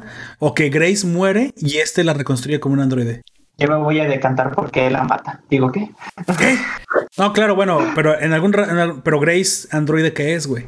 Sí. Entonces es construida de cero. O, él la, o él la mata o es por culpa de él que termina muerta. Es Pero mi pregunta es, voy a reformular mi pregunta. ¿Crees que la Grace androide es la real, bueno, mejor, la Grace robot es un androide o es un robot? Yo creo que es un androide desde siempre lo he pensado. Desde antes de que saliera la, la Grace esta, um, eh, Eh, la real. ¿Y tú piensas que si Reinald Hargreaves mató a la mujer que amaba? O fue provocado por culpa de él. Algo así va a terminar pasando. Es posible, eso sí es posible. Eso sí es posible que yo Que pensaría, A matar o a que por su culpa la mataron. Algo así. que- yo pensaría que si Reinald Hargreaves al ser un alienígena vive mucho tiempo y como vive mucho tiempo, a lo mejor eh, Grace simplemente se le muere de una, una enfermedad ya, ya de vieja y esta la reconstruye como era joven para que la recuerden de joven y sea la mamá de los niños, porque recuerda que esto pasa en los 60s y si Reinald Hargreaves se ve como de 40, 50 años. Luego en, en el 2020 ya se ve viejo. Pero esa es su máscara. No sabemos qué tan viejo es. Pero digamos que si está más viejo y, y envejece según la máscara, tiene 60 años más. Entonces es un hombre de 110 años. Que no tenía que morir, por cierto, que se suicidó. Sí, él se suicida. Para hacer ¿Qué? que se reúnan. Exactamente. Entonces no envejece igual que los humanos. Así que yo creo que voy a irme por la más lógica, según yo. Es que Grace simplemente muere de enfermedad, muere de vieja. Y esta fabrica un androide a su imagen, bueno, un robot a su imagen y semejanza. Tal vez rescata parte de su cerebro, eso sí es posible, parte de su personalidad. Pero no sé si la programa completamente o la o tiene algo biológico dentro y es en quien está basada. Porque en aquel entonces tiene la misma edad que cuando los cuidaba. Entonces, Sí. no- si digamos ahí ya tiene casi eso, que- 40 años, vamos a decir que es Yo una por eso señora pienso de. Que, que va a terminar muerta. Sí, pero yo pienso que por edad natural. Cuando era joven. Yo, te- yo pienso que es por edad natural, porque es, en el mejor de los casos, llega hasta los 60 años en 1990 y tú sabes que puedes morir a los 50 y tantos de una mala salud, de una embolia, de cáncer, tan común de aquel entonces. De hecho, tan común de aquel entonces. Acuérdate que la gente se fumigaba, se fumigaba a sí misma con PVC. De hecho, Don Comics, que sí es un poquito más versado en el pasado estadounidense, nos puede decir, si recuerdas, en la época de Vietnam, recuerdas este- estos documentales donde la gente se fumigaba para los piojos con, con fumigantes a base de insecticidas a base de cloro que causan cáncer, güey. A principios de los 60 le daba cigarrillos a los niños, a los bebés. ¿A ves? Sí. Antes de un año le metía cigarrillos. Yo creo que Don Comics pues- es un viajero del tiempo, güey, pero no viajó al pasado, viajó al futuro. Cosa de ver el YouTube nomás. Oiga, Don Comics, si usted viajara al pasado de vacaciones, a la- al siglo pasado, ¿en qué década le gustaría caer? ¿Y por qué? ¿Quiere que le diga de verdad? Pues sí, claro. Mire, me algo- gustaría caer en el 1790 en Alemania y ser un romántico y escribir a Napoleón, hasta Napoleón, pero eso no va a pasar. Vaya. ¿Ves? Don, Don tiene alma de poeta. Estoy seguro que era un poeta en su, año- en su vida pasada. Lo mataron violentamente por escribir versos al comunismo. Pero diga, díganos, lo comparto. ¿Tú ¿Dónde bajaría? Yo creo, es que a mí no me gusta el pasado, Don Comics. me, me gusta el futuro. Pero, Tiene que elegir, no, no, de a huevo tiene que elegir. sí, todas maneras, pero tengo que elegir, ya la he aplicado antes. Pero creo que me gustaría ir a, a la época de los los eh, 80s. Ya. Ah, pero dije de vacaciones, ¿verdad? Es que ahí sería monetariamente para invertir en Microsoft. No, me gustaría ir a A los 1900. 80 para pagar me va a decir.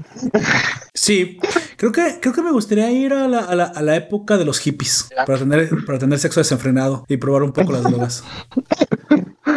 Sí, sí, Y serio. cuando regresa se muere. Igual. Sí, puede hacer no, eso, regreso ¿eh? con VIH, güey.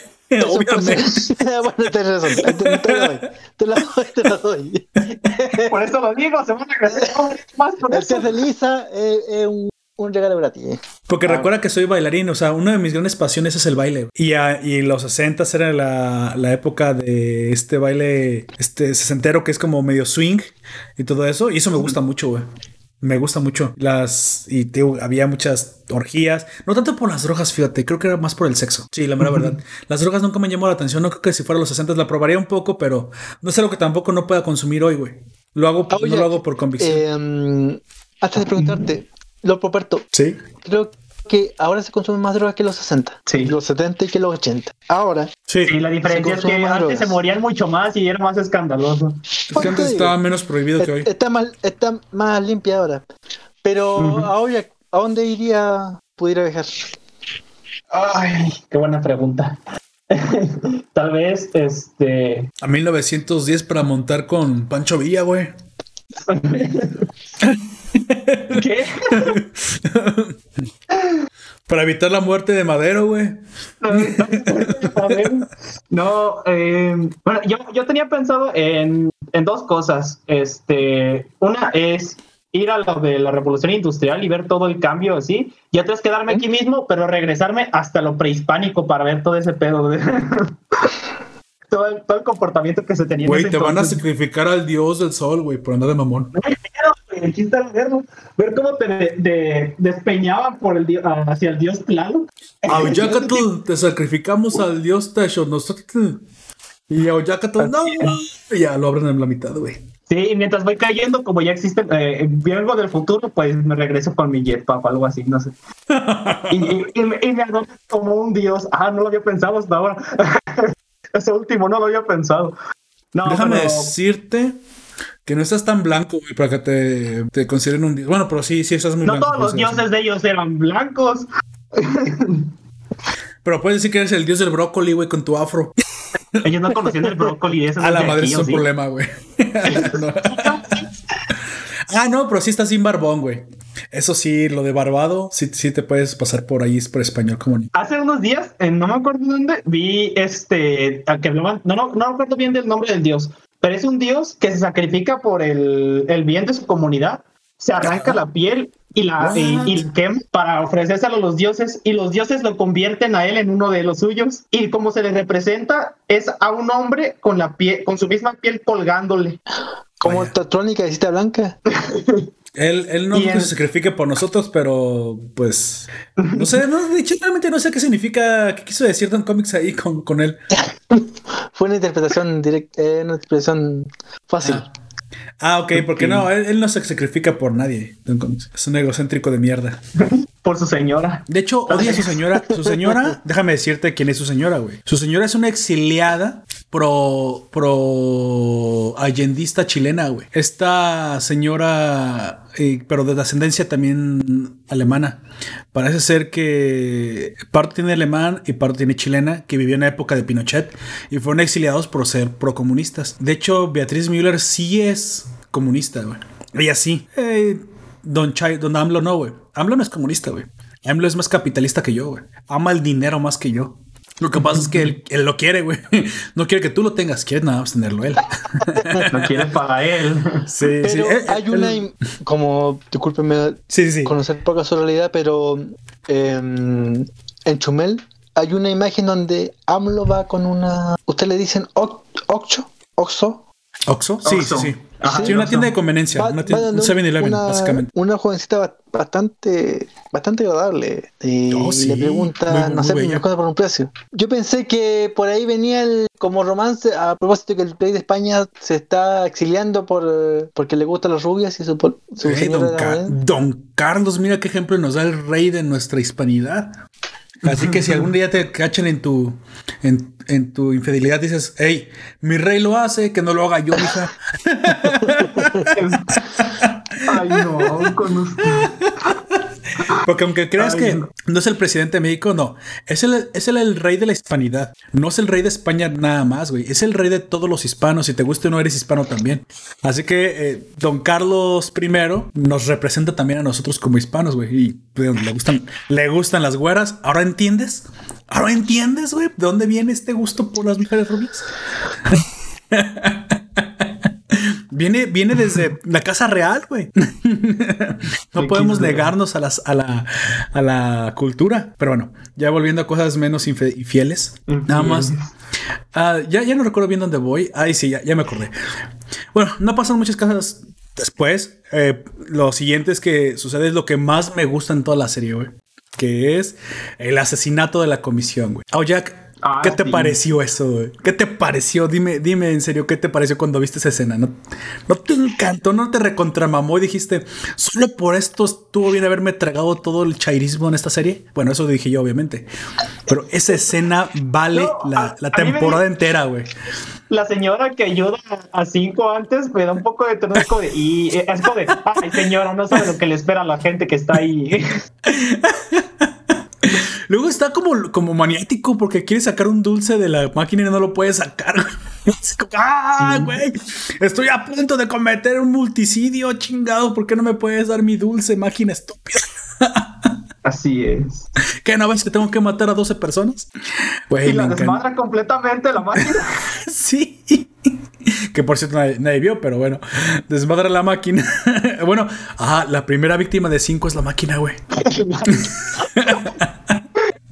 El único que no mata es al, a, nuestro pececito amigo AJ. Sí, es que se le pela, se le pela el pez porque es distraído. Sin embargo, ahí lo que, o sea, lo que de buenas a primeras no, no esperaba ver es que cuando se mete a la junta, precisamente van a, a llamar a seguridad y este güey corre por un hacha y le corta la mano a, a la, Sí. a las- es, la sec- es una chica, ¿no? Es una señora, una secretaria Es que una va a hablar, güey. Sí, una secretaria. O bueno, una miembro del Yo pensé, bueno, han de ser asesinos, son miembros de la junta directiva. No, güey, se quedaron sentados mientras este vato los desmadraba a todos. Es que eh, se supone que sí lo son, pero pues eh, yo quiero suponer que es por la sorpresa que no alcanzan a reaccionar. Y aparte la experiencia de 5, ¿no? Recordemos, pues ya sí, 45 años de experiencia siendo el mejor asesino del, Así de la es. continuidad de espacio-tiempo, de la materia bariónica. Pues, bueno, quién sabe, no de la materia bariónica, de los humanos. Porque ahí habríamos de comparar quién es mejor asesino, si Reginald Hargraves o, o número 5, güey. Recordemos, que, que Reginald es mejor. al menos tiene tecnología que no entendemos. Pero bueno. porque es marciano. que- Porque es ma- bueno, quién sabe. tiene como ¿Cuándo- escamas ¿Cuándo- en la ¿En, en qué historia has visto que los de otro planeta sean peores que nosotros? güey? En ningún lado, en todos, en todas las historias, los, los de otros planetas son mejores que nosotros en casi Mm. Pero- todo. güey. pero son los ¿te vas a poderes. Eso es verdad. No, de hecho, Batman es humano, güey. Y Batman es el mejor héroe. Dije Superman. Superman. Batman puede Pero matar a Superman, güey. El planeta de los simios es mejor que nosotros. No, de hecho Ahí no. está, ah, Ahí no, se lo voy a rebatir. Se lo voy a rebatir. ¿Sabe, ¿Sabe cuál fue la falla de César? Y usted vio todas las ¿Cuál? películas nuevas. Que César se dio cuenta que los simios no eran mejor que los humanos. Ese, fa- ese famosa hipocresía de simio no mata simio, ni siquiera la pudo mantener. César choca con una pared que se llama humanidad. cierto. ¿Sabes qué? Los humanos estamos llenos de contradicciones, sí estamos llenos de hipocresía y aún así tratamos de hacerlo mejor con lo que tenemos. ¿Tú te crees moralmente superior a nosotros? Pues ¿qué crees? Estás hecho de la misma mierda que nosotros. Y no solamente eso, eres peor porque al menos nosotros lo podemos Lo aceptar. aceptamos. Sí, César se dio cuenta que los simios no eran mejor que los humanos. Una vez que tuvieron inteligencia fueron peores que nosotros. Puede ser, pero ninguno se vendió por la plata. ¿Qué? Como yo, ¿Qué? como vi la. ¿Qué chingados dijo? la- no. ¿Se vendió la pata? Entonces, ¿Se, ¿Se lastimó la pata? ¿What? ¿cómo que dijiste? Se vendió por la plata. Ah, se bueno, vendió- no, bueno, todavía no, pero recuerde que la plata es una forma de poder. Y sí se vendió por la plata Eh. el segundo al mando de, de, de César, porque él quería poder para hacer su voluntad. Recordemos Exacto. que el dinero es una representación del poder. Es una representación de la forma del poder. Cuando tú te vendes por poder, te vendes por dinero, te estás vendiendo por poder, por lo que representa el dinero. El dinero no representa otra cosa más que poder. Eso es lo que es poder. El poder puede venir en forma de dinero, puede venir en forma de superpoderes, puede venir en forma de armas, en una posición, en una corona. Es exactamente lo mismo. Todo el mundo quiere poder. A veces tiene una forma, a veces tiene otra. El segundo al mando de César, al que tuvo que César que matar, al segundo chango, fue al que tuvo que mi simio matar simio, fue porque ese simio quería hacer las cosas como él quería, imponer su voluntad sobre los demás, destruir la dem- democracia en favor de una, auto- una autocracia, cosa con la que César no estaba de acuerdo. Esa, los simios estaban exactamente hechos a imagen y semejanza de los humanos. Así somos. Y aún así nosotros sí tenemos muchísimos siglos tratando con eso y con nuestra voluntad férrea y, e inteligencia y ciencia tratando de imponer la, la- la democracia. Ya lo dijo Vargas Llosa, la democracia no es normal. La democracia no es el sistema normal de, de gobierno del humano. Lo, lo normal es el autoritarismo de los caciques. Somos, somos bien dados a ser estúpidos y a refugiarnos en héroes falsos, porque siempre ha sido así. Yo Queremos un alfa. A Borges, que es, es menos. No, es más fácil que Vargas Llosa, pero. em, no, prefiero Borges y seamos amigos. Pero bueno, al final César se dio ¿Has- cuenta que los humanos y los simios éramos más parecidos de lo que de- quería Jorge Luis Borges se va con la literatura y es lo que nos queda. Así es. Bueno, volvamos a la, a la serie que estamos a punto de terminar. Vamos cerrando. Sí, sí. Vemos que Vania es llevada al FBI, como dije. Lamentablemente la la, to- torturan. la torturan y, y comienza, si quieres, la bomba. Así, De hecho, tic-tac, eh, tic-tac. de hecho, en este caso, la culpa no es de nadie más que de los mismos gobiernos. Bueno, en este también, caso- también Vania por ofrecerle a una ama de casa escaparle, a escaparse con ella en una aventura lésbica, güey. ¿Esa pendejada qué, güey? O sea, ¿Vania está tonta o qué? Pues no lo sé. Bueno, Pero es que, que ella no sabía que le iban a terminar torturando, así de que ¿sabes no- cuál fue el problema de Vania? Llamarse Vania, güey. Sí, de hecho, en parte es cierto. Eh, El problema de Vanya fue llamarse Vanya en ese preciso Y momento. ser rusa, güey, de ascendencia rusa. Bueno, vemos que empieza el tic-tac y vemos una de las escenas más conmovedoras. ¿Qué te pareció el sacrificio de Ben, güey? A mí sí me llegó, ¿eh? De, hecho, sí, sí sentí, sí sentí así como que ah, ahí sí me ganó el sentimentalismo. Digo, cuando está bien usado, la empatía Netflix, haces bien tu trabajo. ¿Te acuerdas cuando dice, bueno, no importa, yo lo hago, yo soy el único que lo puede hacer, mis hermanos ya hicieron mucho, yo me lo fleto. Ya hace rato yo sé que estoy desapareciendo, estoy muriendo, mi alma se está destruyendo, o, si quieres Bueno, yendo al cielo. muerto, sería desapareciendo O, o se está yendo al cielo. Mejor dicho, se está acabando el poder que lo mantiene transmutado como poltergeist, poltergeist y ya literalmente ya está encontrando la luz. Espero, porque si, si- si- si desintegró el espíritu, pues qué gacho, no es una muerte completa. Ah, pero incluso creo que me va a quedar con esa. Creo que se desintegró el alma de, de Ben, güey. Se sacrifica completamente.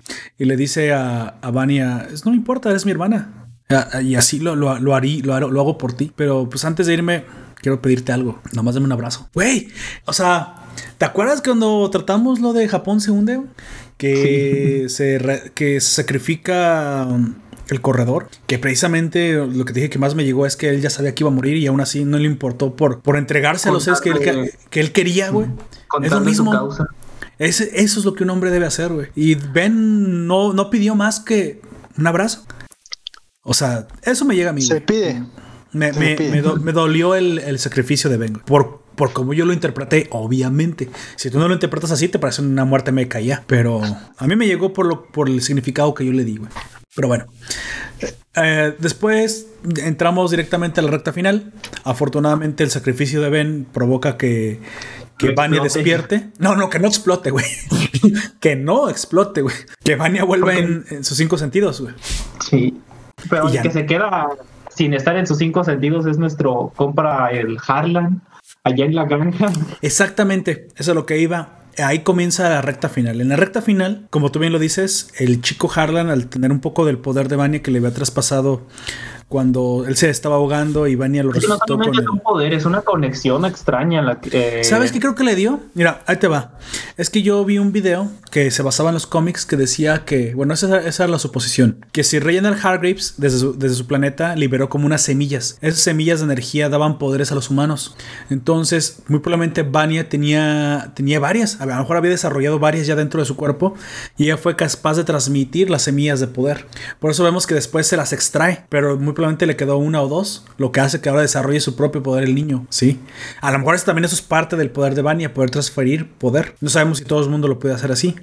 Hasta donde sabemos solamente Vania. Entonces ella crea a otro gracias a que puede transmitir estas semillas de energía, como tú le quieres decir. Y aparte tenía una conexión psíqui- psíquica. Lamentablemente, como dice, el niño no se puede controlar igual que Vania porque ya no recibe la ayuda de, de, de Ben. Y, a- y en la granja comienza un, pues un ciclo autodestructivo, ¿no? Eventualmente muy probablemente iba a explotar o morirse o... de lucecitas. Sí. Básicamente, como yo lo veo al niño, viene en la tercera temporada. Hey, No. al- sí, no, no, pero sí. Sí, yo te digo porque sí, porque yo tengo, uno- yo tengo la idea de por qué sí. Porque él causa la tercera temporada. ¿Sí? Nosotros llegamos ahí a Jack. Mira. Ah, no, sí, ahorita llegamos, porque se, se resuelven las, eh, las cosas medianamente con él. Eso sí, cierto. No se resuelve del todo. Al final, cinco, al, al estar desesperado, digo, mata, mata a la, a la, a la junta directiva del- de la comisión. Eso le da el poder a la Lady, Lady Loca, Ajá, a Hutler. Y, la- y ella lo maneja como ella quiere. Obviamente tiene al pescado en una pecera que después se come por haberle dado la información a Laila acerca de la- del asesinato de los padres de Laila. Básicamente recordemos que está Harla... Ha- Ha- ¿Cómo dices que se llama otra vez? Har- Hadley. ¿vale? Adler. Ya, me lo voy a grabar. La señora Hadler sí. falsificó una Ay, orden sí. para que Cinco, cuando era gente, matara a los papás de Laila. Eso para que ella se quedara con una chica de poderes, ya que después de haber probado el poder que tenía Cinco, ahora ella quería un poder así para controlarlo. Así es que matan a los papás de, de Laila, una hindú, bueno, India, mejor dicho, de la India. La matan a los papás, se queda con la niña, funge como su madre sustituta y la vuelve un soldado para ella.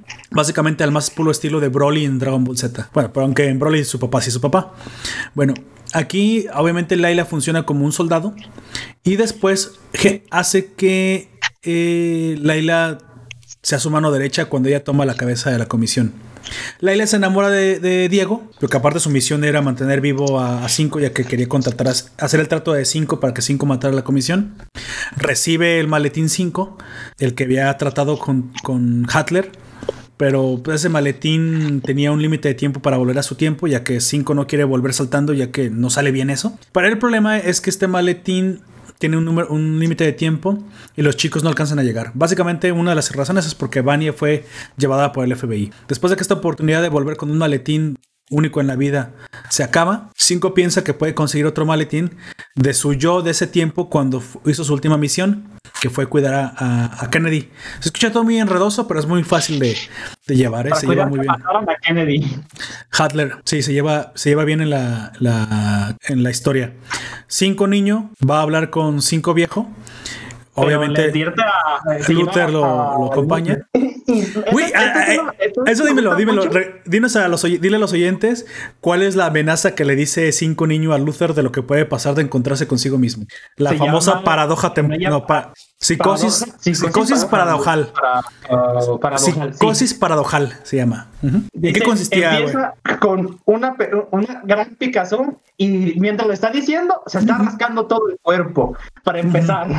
y esto se produce porque están dos de dos personas que, eh, que son la misma persona, mejor dicho, en un mismo lugar que aunque no tienen que estar ahí. Como ya hemos visto en muchas otras series, si tú te encuentras con tu mismo tú, ya sea del pasado o, o, o tu clon, No, bueno, no, pasa. Paradoja. no. Dice que son picazón, eh, extrema sudoración, extrema este Pedorreo. ganas de ir al baño, Extremo pedorreo. Orinar, no, eh, eh, ganas de ir al baño, pero orinar. No El descontrolado. pedorreo es El extremo pedorreo. No por cerveza. y por último uh, no recuerdo bien las otras, las otras son un poco más intrascendentes, pero lo más importante es sed de sangre. y entonces vemos cómo eh, mientras eh, ellos están hablando, eh, ah, sed intensa también, sed intensa es otro que también les pasa. Así es. Ellos van a encontrarse con cinco viejitos y Luther le dice que primero va a hablar con él y después se presenta a sí mismo. ¿Cómo, cómo se dice? ¿Cómo, te- cómo te presentas ante, ante ti mismo? güey? Hola, soy tú. Buenas tardes, caballero. Ah, bueno, eh, güey, no sé por qué tienes dificultad con eso, güey. Don Comics y yo ya lo resolvimos en un segundo, güey. ¿Qué tomando en cuenta lo que, lo que está eh, tomando en cuenta lo que dice 5 de la Hola, guapo. eh, para, para, no puedo decirlo otro para jaudial Parado- paradojal. Bueno, le dice literalmente, eh. no te asustes, soy yo del futuro, güey. Y dice pero eres un niño es complicado Güey, ¿tú- ¿qué Básicamente fue lo que pasó? Le dice, me, me culé a más mujeres que tú, güey. Por 14 días, por 14 días, porque solamente llevaba 14 días más viejo. no de hecho es más viejo por mucho más tiempo porque son esos 14 Ah, ¿eh? días y el tiempo que pasó con sus hermanos. No, pero por eso, el tiempo que pasó con sus hermanos, lo que pasa es que en la serie parece mucho, pero han sido dos semanas. Dice 14 Por días eso- porque la primera vez que regresa, o sea, ese, ese momento del asesinato de Kennedy es el día que volvió. El día que volvió es una semana exactamente antes del Ah, despertar sí, de. Vania. El, de que el día del despertar de. Vania regresa exactamente una semana antes de, De lo- de la explosión. Y, es, sí. y ese día de explosión es el día de Kennedy, güey. Es circular, son Sí, dos pero- semanas. Ahora, los papertos, eh, hablamos de una ucronía, de algo que no pasó por un pequeño milímetro de distancia, sí porque si fuera así, me falta comprar un cómic.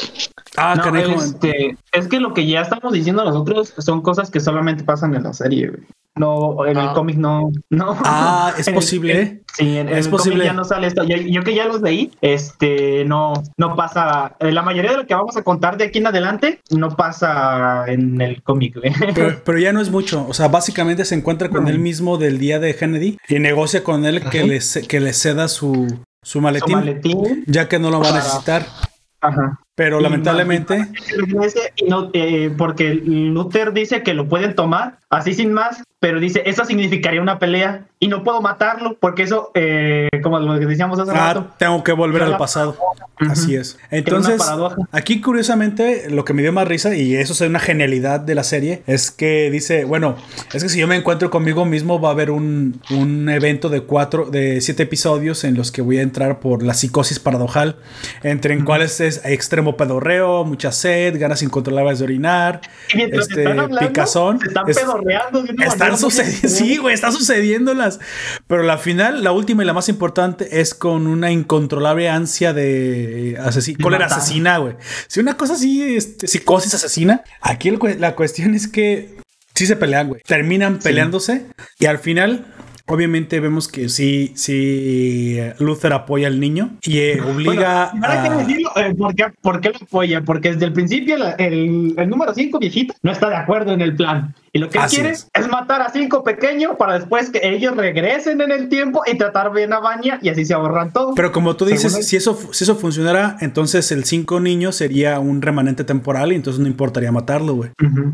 Así es. O sea, no, ahí no habría problema.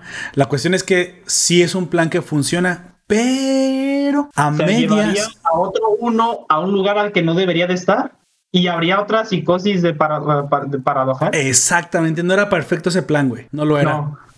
Pero esto es circular porque también aquí hay otra paradoja, porque entonces el hecho que se haya encontrado a sí mismo en el pasado hizo que viajara en primer instancia al pasado. Este, o sea, ahí en el día de Kennedy y lo hiciera mal, pero la primera vez dice que simplemente hizo el cálculo y viajó mal. Sí, pero es por eso que termina en el cuerpo de un niño, porque si no Pero hubiese yo vi el eso, primer terminaría en el capítulo.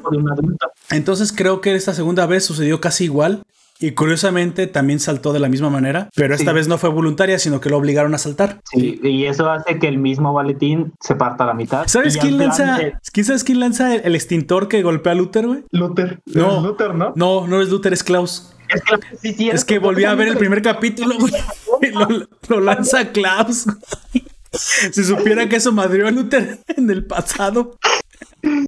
Dije, no, güey, con hermanos como esos. ¿Quién necesita enemigos, güey? Pobrecito. Pobre cabrón, madrazote le dio en la cabeza el.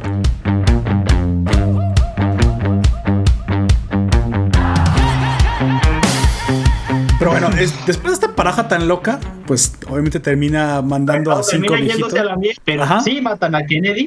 y pierden el, y pierden el maletín porque los, los reban a la mitad del portal, así que otra vez se quedan atrapados. Sí. Ya sin esperanzas, tienen que ir a, a- a hacer un plan porque ahora los busca el gobierno, gracias a que ahora los Sí, culpan se del convierten intento de en hombres, eh, en hombres y mujeres buscadas, Buscados. todas menos Cinco, pero porque eh, también está buscando, pero porque piensan que fue secuestrado. Sí, y dice sí, sí, sí, sí, a huevo, sí, sí, yo me siento secuestrado por ustedes. yo, he quitado de la pena el hijo de Sí, es un culero. El, el- Bueno, en algún momento Vania les pide ayuda, pero como que no. Dicen, es que Vania, eh, esto es más importante. Pero me gustó que al fin, de todos modos, ¿sabes qué? Corrigen su error de la primera temporada.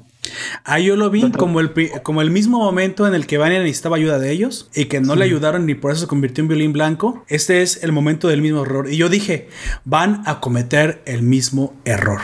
Otra vez. Van a cometer ¿Te el mismo, el mismo error estúpido. hubiesen de verdad cometido el mismo error y no hubiesen ido a ayudarle, ¿qué habría Ya, pues, pasado? Porque se convierte en violín blanco, güey.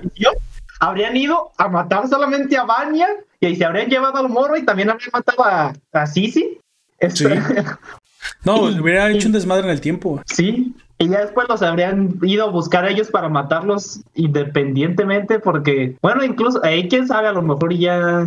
No, sí los hubieran matado después porque Vania fue parte importante de que no los mataran los agentes. Recuer- recuerda que ahora por el- la otra parte, hemos comentado precisamente que después de, de que Diego vistiera en consulado, de alguna forma Laila lo recluta en la, en la comisión y, y Diego logra colarse con ayuda de algunos de algunos burócratas que no estaban de acuerdo con, con Hatler. Eh, Diego lo- logra colarse y eh, logra obtener la información de que ahora él, como 5 lo hizo en la primera temporada, ahora él obtiene la información de que esto lo ocasiona la explosión de Vania en unas oficinas del FBI.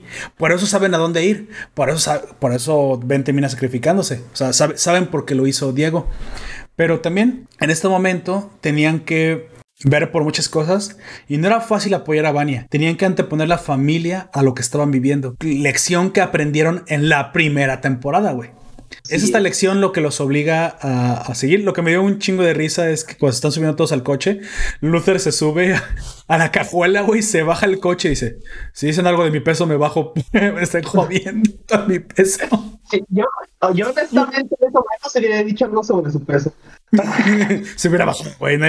Él advirtió: No vayan a tirarme tirria por haberme subido y haber agachado el coche. Pobre cochecito, Güey, Luego- el mar todo el camino.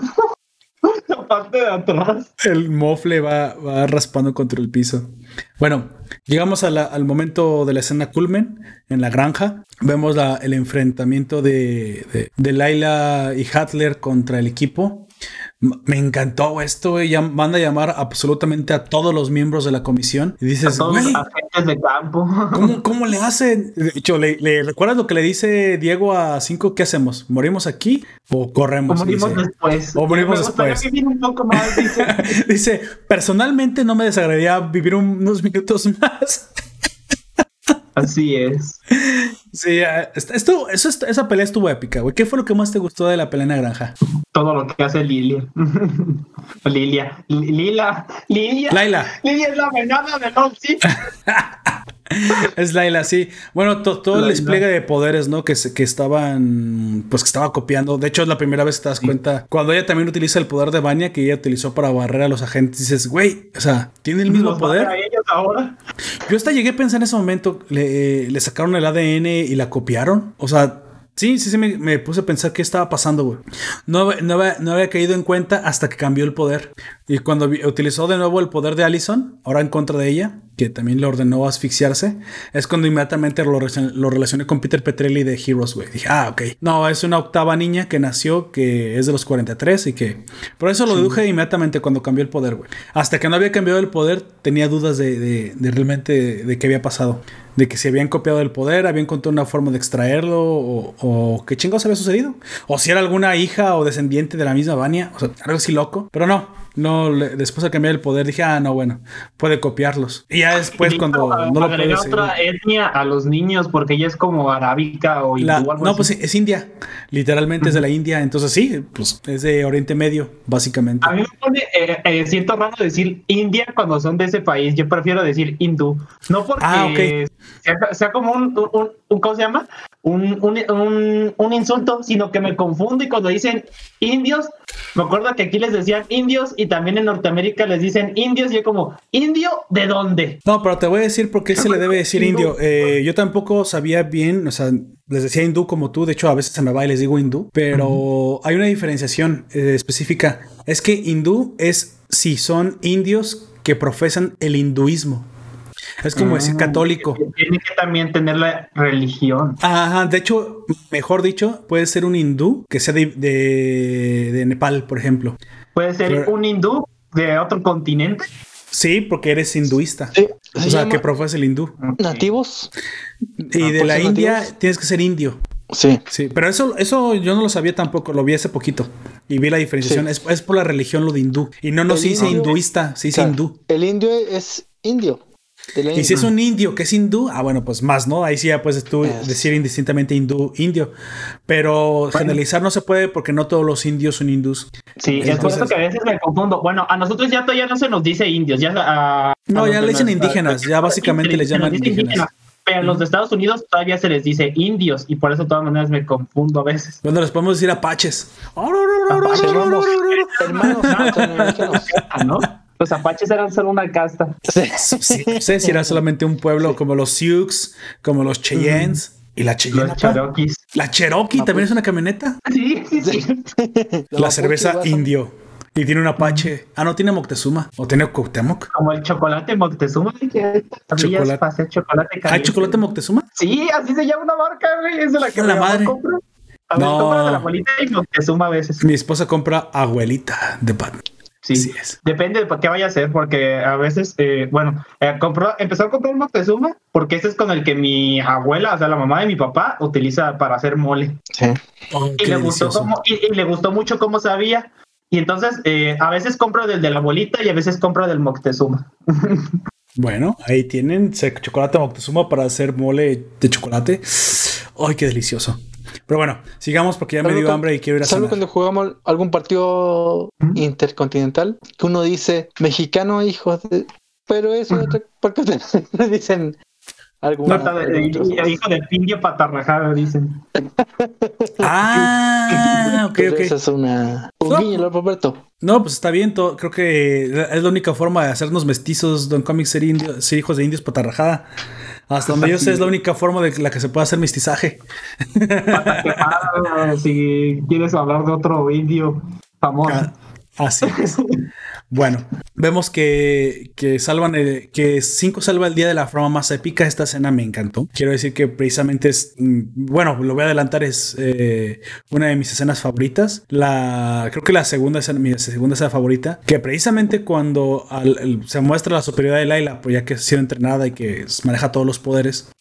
La bueno, no da superioridad, pero sí les da una tunda, pero no la quieren matar. De hecho, Diego, recordamos que Laila y Diego desarrollaron un amor, pero un amor, sinceramente, que sí se quieren, o sea, de hecho, sí se aman, güey.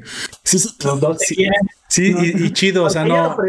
lo- eh, ah, ni siquiera son nada, nos, nos han dicho que son novios y ella va con su mamá, que su mamá es Hadler, por si sorpresa. Hadler, su mamá adoptiva. Eh, ll- llega con ella cuando ya es la líder de la comisión y dice, te presento a mi novio Diego. Y, yo como de, ah, cabrón. Que bueno que ahora dije que sí. No, pero luego, luego cuando le preguntan, ¿y quién es ella, Diego? Ah, es mi exnovia. o sea que de todos modos el güey sí lo aceptó. Sí. Bueno, la convence de que sea parte de la familia y como Laila siempre tuvo un hueco en su corazón por falta de familia, acepta. Acepta, pero obviamente en este momento... como coladera, güey, a todos. Sí, Hadler dice, no, esto no se va a poder. Y los mata a todos. Y al final incluyendo también a Laila.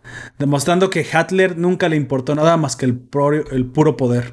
Aquí parece ser que afortunadamente por su tamaño o porque el poder del protagonismo, Cinco no está bien muerto y todavía puede usar su poder. Sin embargo, Hadler lo va a ejecutar porque pues ya. Ella ganó. De hecho, gana. Termina, termina remandando a todo el mundo. Pero él recuerda las sabias palabras de cuando fueron a ver a su, a su papá, que es también es una escena muy importante que ahorita conectaré con el, con el final de la serie. Cuando hablaron con él y él, de todos modos él no les...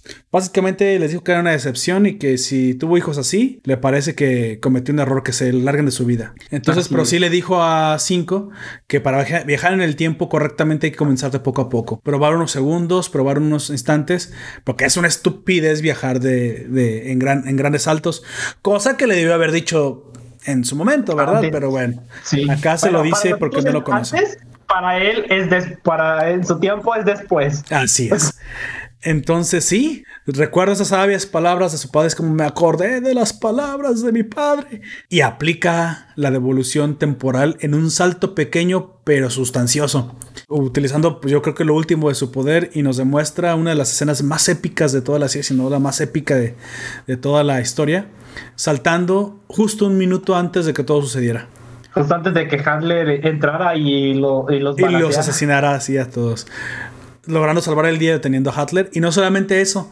Ahora que ya había detenido a Hatler, llega el sueco enojado y El la mata. quería matar a Hadler desde, desde que se enteró que fue por culpa de ella todo esto. Exactamente, exactamente. Y, y la logra asesinar al, al final. De hecho, que hecho que también había hecho antes. Sí, también Sí, lo. Antes lo- de que regresara en el tiempo, después de que ella mata a todos, llega el, el sueco y, la, y también la mata a como ella. quiera, Hatler no se salvaba, pero aquí la cuestión Ajá. es que no murieran los chicos.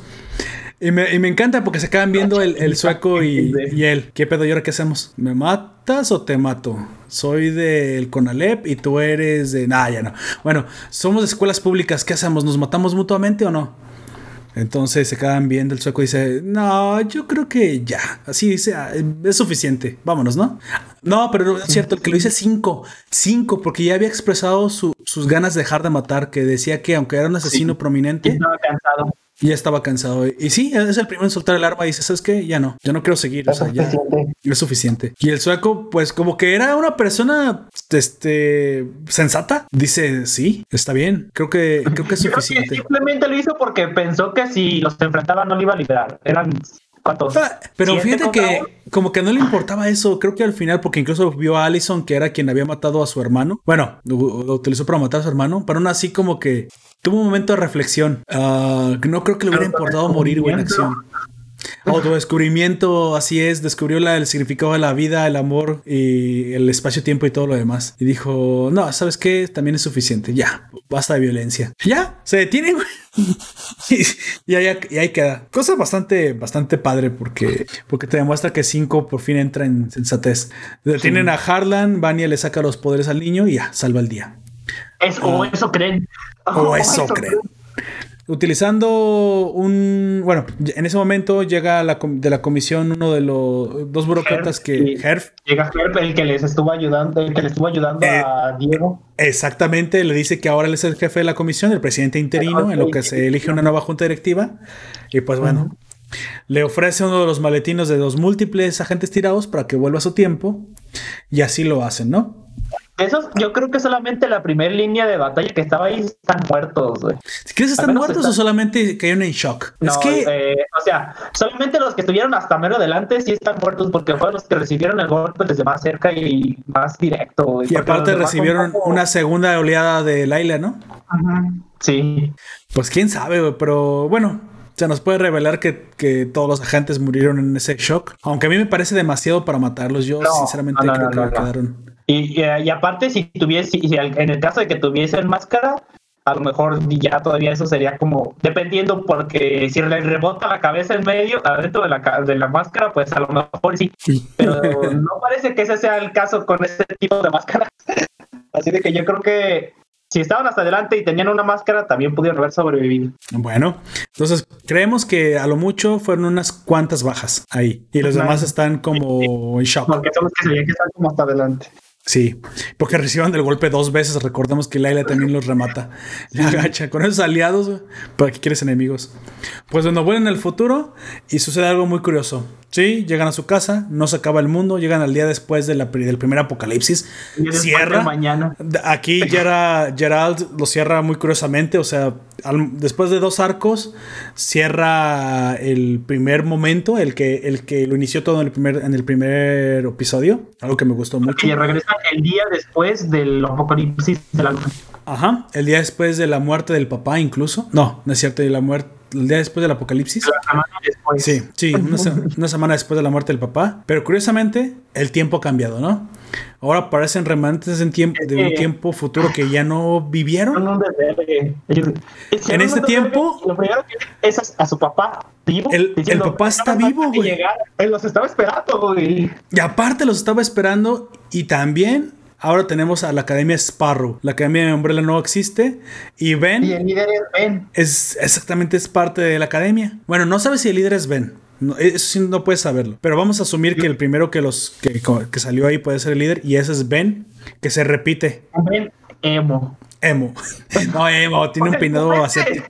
Un peinado acá medio asiático chévere, güey. Pero espero que no sea emo. Ah, se estaba tapando un ojo, eso ya es un emo para mí, güey. Bueno, era el autor, era, era Gerard, güey. Se ve a sí mismo a través de Ben.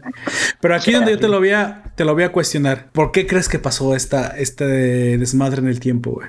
Bueno, porque cabe decir que cuando saltaron, Harlan se quedó con su madre, demostrando que todavía tiene poderes, levantando en el aire un esparro. O sea, un, ah, un gorrión de un madera. gorrión. Sí. Curiosamente, la academia se llama Academia Gorrión, Academia Sparrow. Ah, Y hubo muchos momentos más en el que hubo no gorriones, pero sí muchas aves, este, como en primer plano. Bueno, ahí yo te lo pongo. Dime tu teoría, ¿por qué crees que el tiempo cambió? Por el Yo tengo la mía, ¿eh? que hicieron. Bueno, era Hargreaves, les dijeron que venía del futuro. Mira, O sea- ahí, ahí te va algo que, que puede ser parte como de hasta el cliffhanger, de, digo, el, el clickbait de este audio. La razón por la cual la Academia Sparrow ahora existe en lugar de la Academia Umbrella es porque cuando fueron a ver al padre, esto es toda mi deducción, ¿eh? Cuando fueron a ver a Sir Reginald Hargraves, Sir Reginald Hargraves se dio cuenta que este equipo estaba jodido. Sí. Era una decepción para él. Y en muchas ocasiones recibió acusados incluso de Diego, que hizo llorar el gacho. Hizo llorar a Diego, güey. Le dijo, eres un hombre que no vale nada, que no puede vivir de otra forma que no sea a través de un ideal implantado de forma ridícula por un padre que nunca lo quiso. O algo, o algo así. Y lo hizo llorar, güey. Lo hizo, lo, lo rompió ahí a Diego y ahí se sentí gacho. Y dije, ay, pobre Diego. Pero al mismo tiempo, si Reginald Hargraves no es estúpido. Yo creo que lo que vio fue que en un futuro yo tendré unos hijos que entrenaré para hacer un equipo contra el mal. Y entonces la habré cagado cuando los traté como mierda y no como familia. Yo creo que no, los va a seguir tratando como mierda por el aspecto de Bueno, Ben. pero esta es mi teoría. Mira, eh, exactamente. Vamos a decirle a los oyentes, si ustedes tienen su hipótesis, su teoría, nos la pueden dejar en los comentarios. Pero esa es la mía. Yo creo que por eso aparte no los elige. Elige a otros porque a estos ya los jodió. Entonces, excepto a Ben, porque él es el único que no sabe que existe, ya que pues está muerto y, y No, siempre... eh, creo que sí lo termina sabiendo de alguna manera, porque. pero Klaus lo oculta. de- de Es Klaus. Pero es que nunca sabe cómo se ve ni, ni quién es de los niños. Pero es a, a Klaus es. de todos los demás sí los conoce. Entonces, aparte de que los evita, elige a otros seis para adoptar. No sé por qué. O sea, eso está curioso porque supuestamente el día del nacimiento dice que logró adoptar a siete. Lo cual a mí me dio la impresión de que fue con los 43 y que solamente siete se lo dieron. Y aquí no, parece que se hizo, hizo todo su esfuerzo para que se lo dieran siete, otros. Mató a seis. los padres para quedarse con. Pues, quién sabe, güey. ¿Quién sabe? Parece que, sí, me parece que el tipo decide quién está condenado y quién está, se salva. La cosa es que fue, hace otra Eh, academia, la Sparrow, y no sabemos qué hace con los, con los, con, con los pies. Sí, sí, sí. Con los pies, con los padres, Sí, porque los primeros padres fueron compensados económicamente. Pero bueno, el Pero- caso es que creo que es que a, a estos sí los trata con cariño, porque sabe que el fallo es no haberlos tratado como familia. Por eso es lo que Me yo creo. parece que el, el hombre sabe quién puede proteger su destino y quién lo condena. Ese es el, ese es el dual El detalle. o la experiencia de vivo. Y es que la cuestión es que para Básic- ese día todos están en la, todos están en, en la misma No, mansión. O sea, la Academia Sparrow está junta el- todavía. Cada, cada paso que da está condenado o puede salvarse. Bueno. Con los hijos. Ahí, ahí, ahí Eso tienen una, hipótesis. Aquí la cuestión es que veo que también que esta Academia Sparrow está junta. Esta Academia Ujú. Sparrow Ah, eh, no, se, no se disgregó. Entonces deben ser adultos que no están dañados. Así que por eso metí un poco la teoría del Por amor. las sombras, uno de ellos es un cubo flotante. Ento- entonces aquí... Como, como le veo, me, me parece una mezcla de Doom Patrol Ujú. con Time Titans. Aquí la gran pregunta es por qué si allá. Hargraves simplemente no actuó de forma diferente con los mismos chicos. Si, si realmente los chicos no son el problema, o sea, los niños son como uno los críe, pero aún así eligió a otros y criarlos de forma diferente. Te digo, a mí no me da sentido eso, pero ya nos tendrán que dar la justificación. O a lo mejor porque sabía sí. que iban a volver al futuro y no quería que estos mismos cambiaran y por eso eligió a otros para que se mantuvieran los remanentes originales. Como ya lo que- veo yo, es el 50% del intérprete y el 50% el espectador. Es posible. Porque esa es una paradoja completa. Pero bueno, eso es lo que hay. Eso es lo que nos da Umbrella Academy. Y con eso termina la su segunda temporada. Si alguien quiere ver lo que sucede, si alguien tiene mucha desesperación por ver lo que viene, les recomiendo leer el tercer arco, o Hotel Oblivion, donde se darán cuenta que todos los, todos los supervillanos que la Academia Umbrella combatió cuando eran niños superhéroes, están encerrados en, en un solo hotel en la luna, donde los encerró Sir Reginald Highgraves. Pero en Hotel Oblivion Sí. se escapan y ahora los chicos tienen que volver a ser un equipo ahora adulto para combatir, obviamente apoyados por la Academia Sparrow ahora. Ahora hay dos equipos de superhéroes para combatir a todos los supervillanos y yo creo lo siguiente, que realmente Ben no estaba muerto.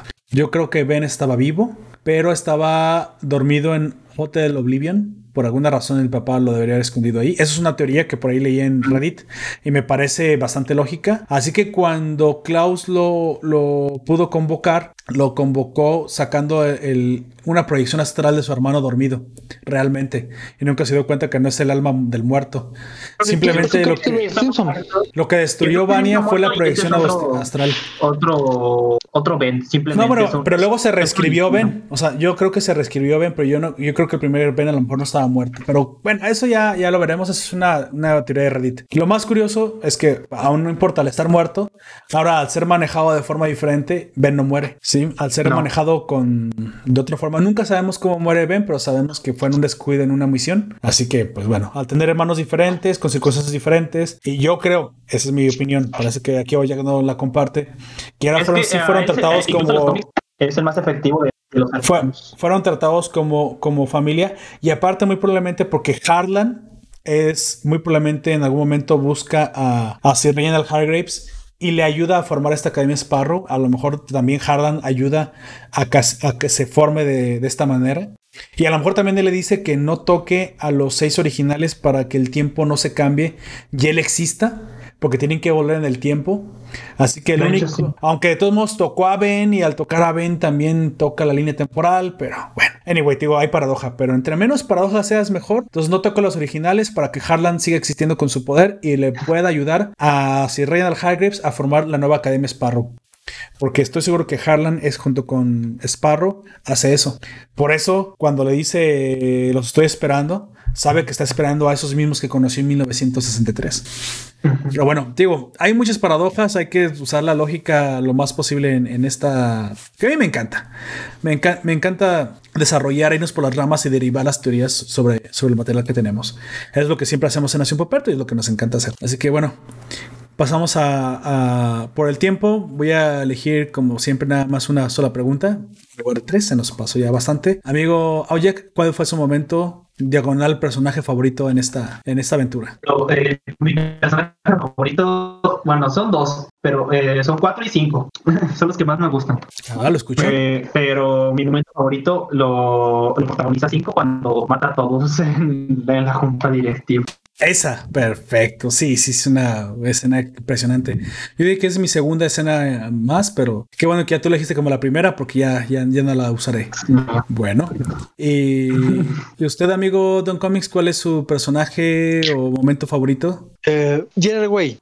El- El creador, Porque- el, el momento que escribió el cómic, porque vaya, piensa en la, en la- como dijo Don está más allá del bien y Oh. del mal Don Comics, ¿ves? El pensamiento lateral, güey. Ao Jack, esa figura del violonchelo femenino es bien bonita. Ah, Bueno, sí. ya, ya veo por dónde va, Don Comics. Ya veo, vaya, vaya, vaya. Guiño, guiño. Así es.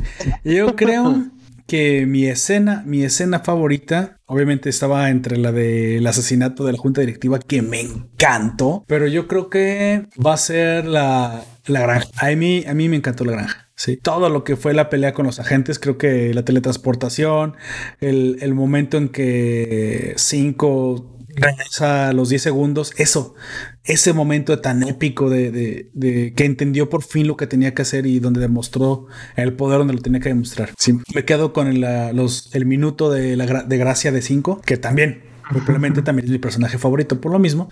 Aunque bueno, voy a decir unos segundos, pues, si unos segundos fuera, fuera Hazel, me encanta Hazel y su, y su desprecio por la burocracia.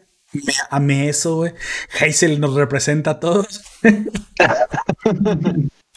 Todos Eso- somos gays. Todos somos Hazel. Así es. Pues bueno, hemos terminado. Ah, ¿Alguien más quiere mencionar algo más? Si no entramos en cierre y despedida de este, de este Algo podcast. Que quiero comentar es que siento que no habría funcionado para nada si el personaje como de, de violín de violín blanco hubiese sido como en los cómics, en la serie no hubiera funcionado igual para nada. Claro. El hecho de que lo haga, el de que lo haga Ellen Page y su interpretación lo hizo bastante bueno, aunque tampoco me habría quejado si hubiese sido alguien parecido del cómic, a como es el violín blanco en el cómic. Pero ahora sí, siento que ella, ella le termina dando como el toque al personaje. Es que tiene como una cara triste, güey, y le queda bien. O sea, Ellen, Ellen Page tiene como esta cara de, ah, de la hueva resentida. Y así es en la vida real. Y entonces, pues por eso le queda perfectamente al personaje de, de Vanya. Creo que nació para ser Vanya y no para ser la de. La de. de Last of Us 2. Si no me escuchas, estoy como tratando de vomitar. Of Us 2. Ah, Basura, basura Sí, con. U. Es basura con V, güey, porque hasta mal escrito debe estar. O sea, pero para, pero aquí sí le pongo un 10 a Ellen Page. Creo que es una muy buena Vania. Creo que todos en general, incluso Allison, aunque la hayan cambiado de etnia, Pero a mí- eso no importa, güey. Hizo muy bien su. Yo quiero decir algo al respecto de eso, pero mejor lo dejamos para. And now the end is near, so I face the final curtain. Bueno, está bien. Ok, amigo Don Comics, su último comentario, lo que tenga que decir de la obra antes de irnos. No, un gusto estar con ustedes y la próxima vez lo, Dígalo. lo espero ver. Dígale dónde lo pueden encontrar y qué es lo que hace. Comics aquí ahora en el canal de YouTube. Hacemos reseñas, eh, unboxing y demás. Y litigios legales, así es. No me, me- no me parece que hemos, hemos debatido con Don con Don Lo Poperto, Ujú. pero es parte de esto, es parte del juego de jugar. Sí. No, pero de hecho yo me tomo los debates muy en serio, ¿eh? aunque como ya vieron mi debate suele ser, cuando me lo tomo en serio suele ser educado. Los insultos cierran la, la ventana al intercambio de ideas y es, no, hay una cosa que más odie yo que cerrar el grifo de la información y del conocimiento y del entendimiento. Eso me parece una estupidez. Así que cuando pues, diga algún insulto o algo así que me escuchen que me, que me alboroto, es porque realmente ya tengo, no, no, no pienso cambiar de idea acerca de lo que estoy diciendo, sobre todo cuando me refiero a ofendiditos. Sí. Pero cuando hay personas con las que vale la pena debatir, claro que sí. Me- y sobre esas ideas me, me pronuncio muy, muy, me- muy moderadamente porque es la única forma de pronunciarse realmente útil. Sí, de otra forma ni siquiera obtienes algo bueno. Bueno, yo al final quiero decir nada más que les recomiendo, diagonal les pido, diagonal les suplico, les diagonal tenemos hambre, diagonal este Tenemos diagonal Ao- Jack tiene cáncer y necesitamos pagar su tratamiento. Este, sí, sí, tú- sí, sí tienes, tienes. Todo el mundo tiene cáncer, algún cáncer, güey. El cáncer de la, de la ignorancia. Chale. Bueno, Ah. o, de, o de la delincuencia. No, el cáncer de la delincuencia. Mis resultados clínicos. Eh, viven el cáncer de, oye. de la delincuencia. Muy buen, muy buen participante. Me parece un gusto participar con Bueno. él. Hasta donde llegué. Sí, sí, sí. De hecho, nos aventamos cinco horas, pero sinceramente yo la sentí mucho menos. Me, me pareció muy amena esta forma nueva de, bueno, nueva diagonal vieja que hacemos el podcast. Este, les recuerdo que tenemos una página web. En esta página web tenemos todo el contenido, eh, este, acomodado de forma chidoris en el vínculo que les dejaré en la descripción de nuestro, pues, nuestras publicaciones, donde, donde sea que las vean, que las vean en Facebook, en YouTube, en Twitter, en cualquier red social o en cualquier audio de Spotify o, o iBox o Anchor, en cualquiera de nuestras redes o en cualquier lugar donde nos encuentren. Trataré siempre de que esté la página web. La página web es un lugar donde uno puede encontrar todo nuestro contenido combinado y más. Sí, los blogs, las series que trato de lle- llevarles y también este, combinarles con Por no. opiniones. Ah, no, eh, espera, ese es en Discord. en alguna vez también. No, también habrá la página después. También haré algunas recomendaciones este, de manguas, de manguas hechis que me gustan mucho, que están bien. O sea, lejos allá de la paja. Son voy. caras. ¿sí? Están chidas. Entonces, la página tiene mucho potencial y me gusta mucho. Es, es un lugar donde uno puede expresarse de todas las formas, con los videos, con los audios, con los blogs. Creo que tenemos las tres formas de, de expresión. No hay una más eh, arriba de ese. Bueno, tenemos video con el pollo, pero bueno, al fin y al cabo es un video. Tal vez cuando al rato haya olores, también Nación Poparto hará producción de olores, de rascahueles. Olor, el olófono, así es. Pues bueno, se los recomiendo. Ahí están, síganos donde quieran, donde puedan. Disfruten nuestros gameplays en Facebook y etcétera, etcétera, etcétera. Todas las cosas que nos encanta hacer. Gracias a los que estuvieron con nosotros en el stream, como siempre, a Jack Mire y su comidorilla, a Allen Marcells y a una infinidad de personas que estuvieron con nosotros. A nuestra colaboradora Virdín, que entró a darnos su opinión desde la, la corresponsalía de Guadalajara de la Catedral Grande. Y a todos ustedes oyentes que siempre les diré y les seguiré diciendo lo mismo que son los mejores oyentes que un podcaster puede desear los mejores ciudadanos de Nación Poperto están aquí y espero que sigan disfrutando del entretenimiento que ofrecemos. Aunque a veces no, no estén de acuerdo con nosotros pero de eso se trata ¿no? a veces hay que intercambiar ideas eh, con las que no estamos siempre 100% de acuerdo. Hay que aprender a jugar el debate porque el debate es lo que jugamos todos. así es pues bueno, yo fui Lord Poperto, me despido de ustedes. Por favor, amigos, despídanse. Un gusto haber estado con ustedes, todos ustedes, Ao Jack, Roberto. Nunca es el camino fácil, pero siempre es el fácil camino. Hasta la próxima. Oh, un poeta. Amigo Aoyak. Buenas noches. No, sí, ya, ya vi la diferencia. Me gusta hacer la- eh, el contraste con los demás. Ya vi, ya vi contraste con Chatumadre. Sí, sí, está bien. Y pues bueno, yo solamente me queda recordarles que nos pueden escuchar en Evox, iTunes, Google Podcast, Anchor, Spotify. Hasta la próxima. White shirt, now red, my blood, ain't no sleeping. You're on your tippy toes, creeping around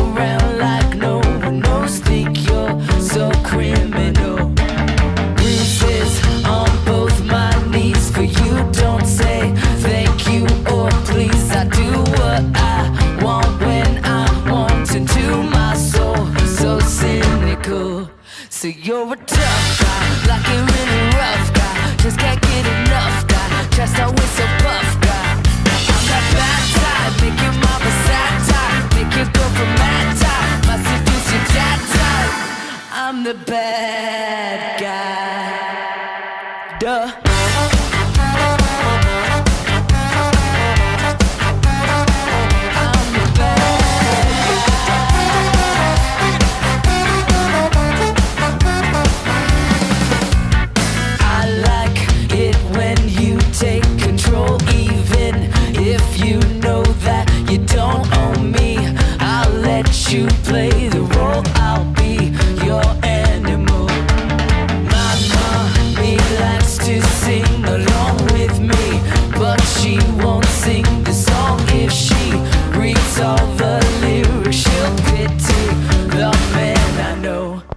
So you're a tough guy, like a really rough guy. Just can't get enough guy, just always a buff guy.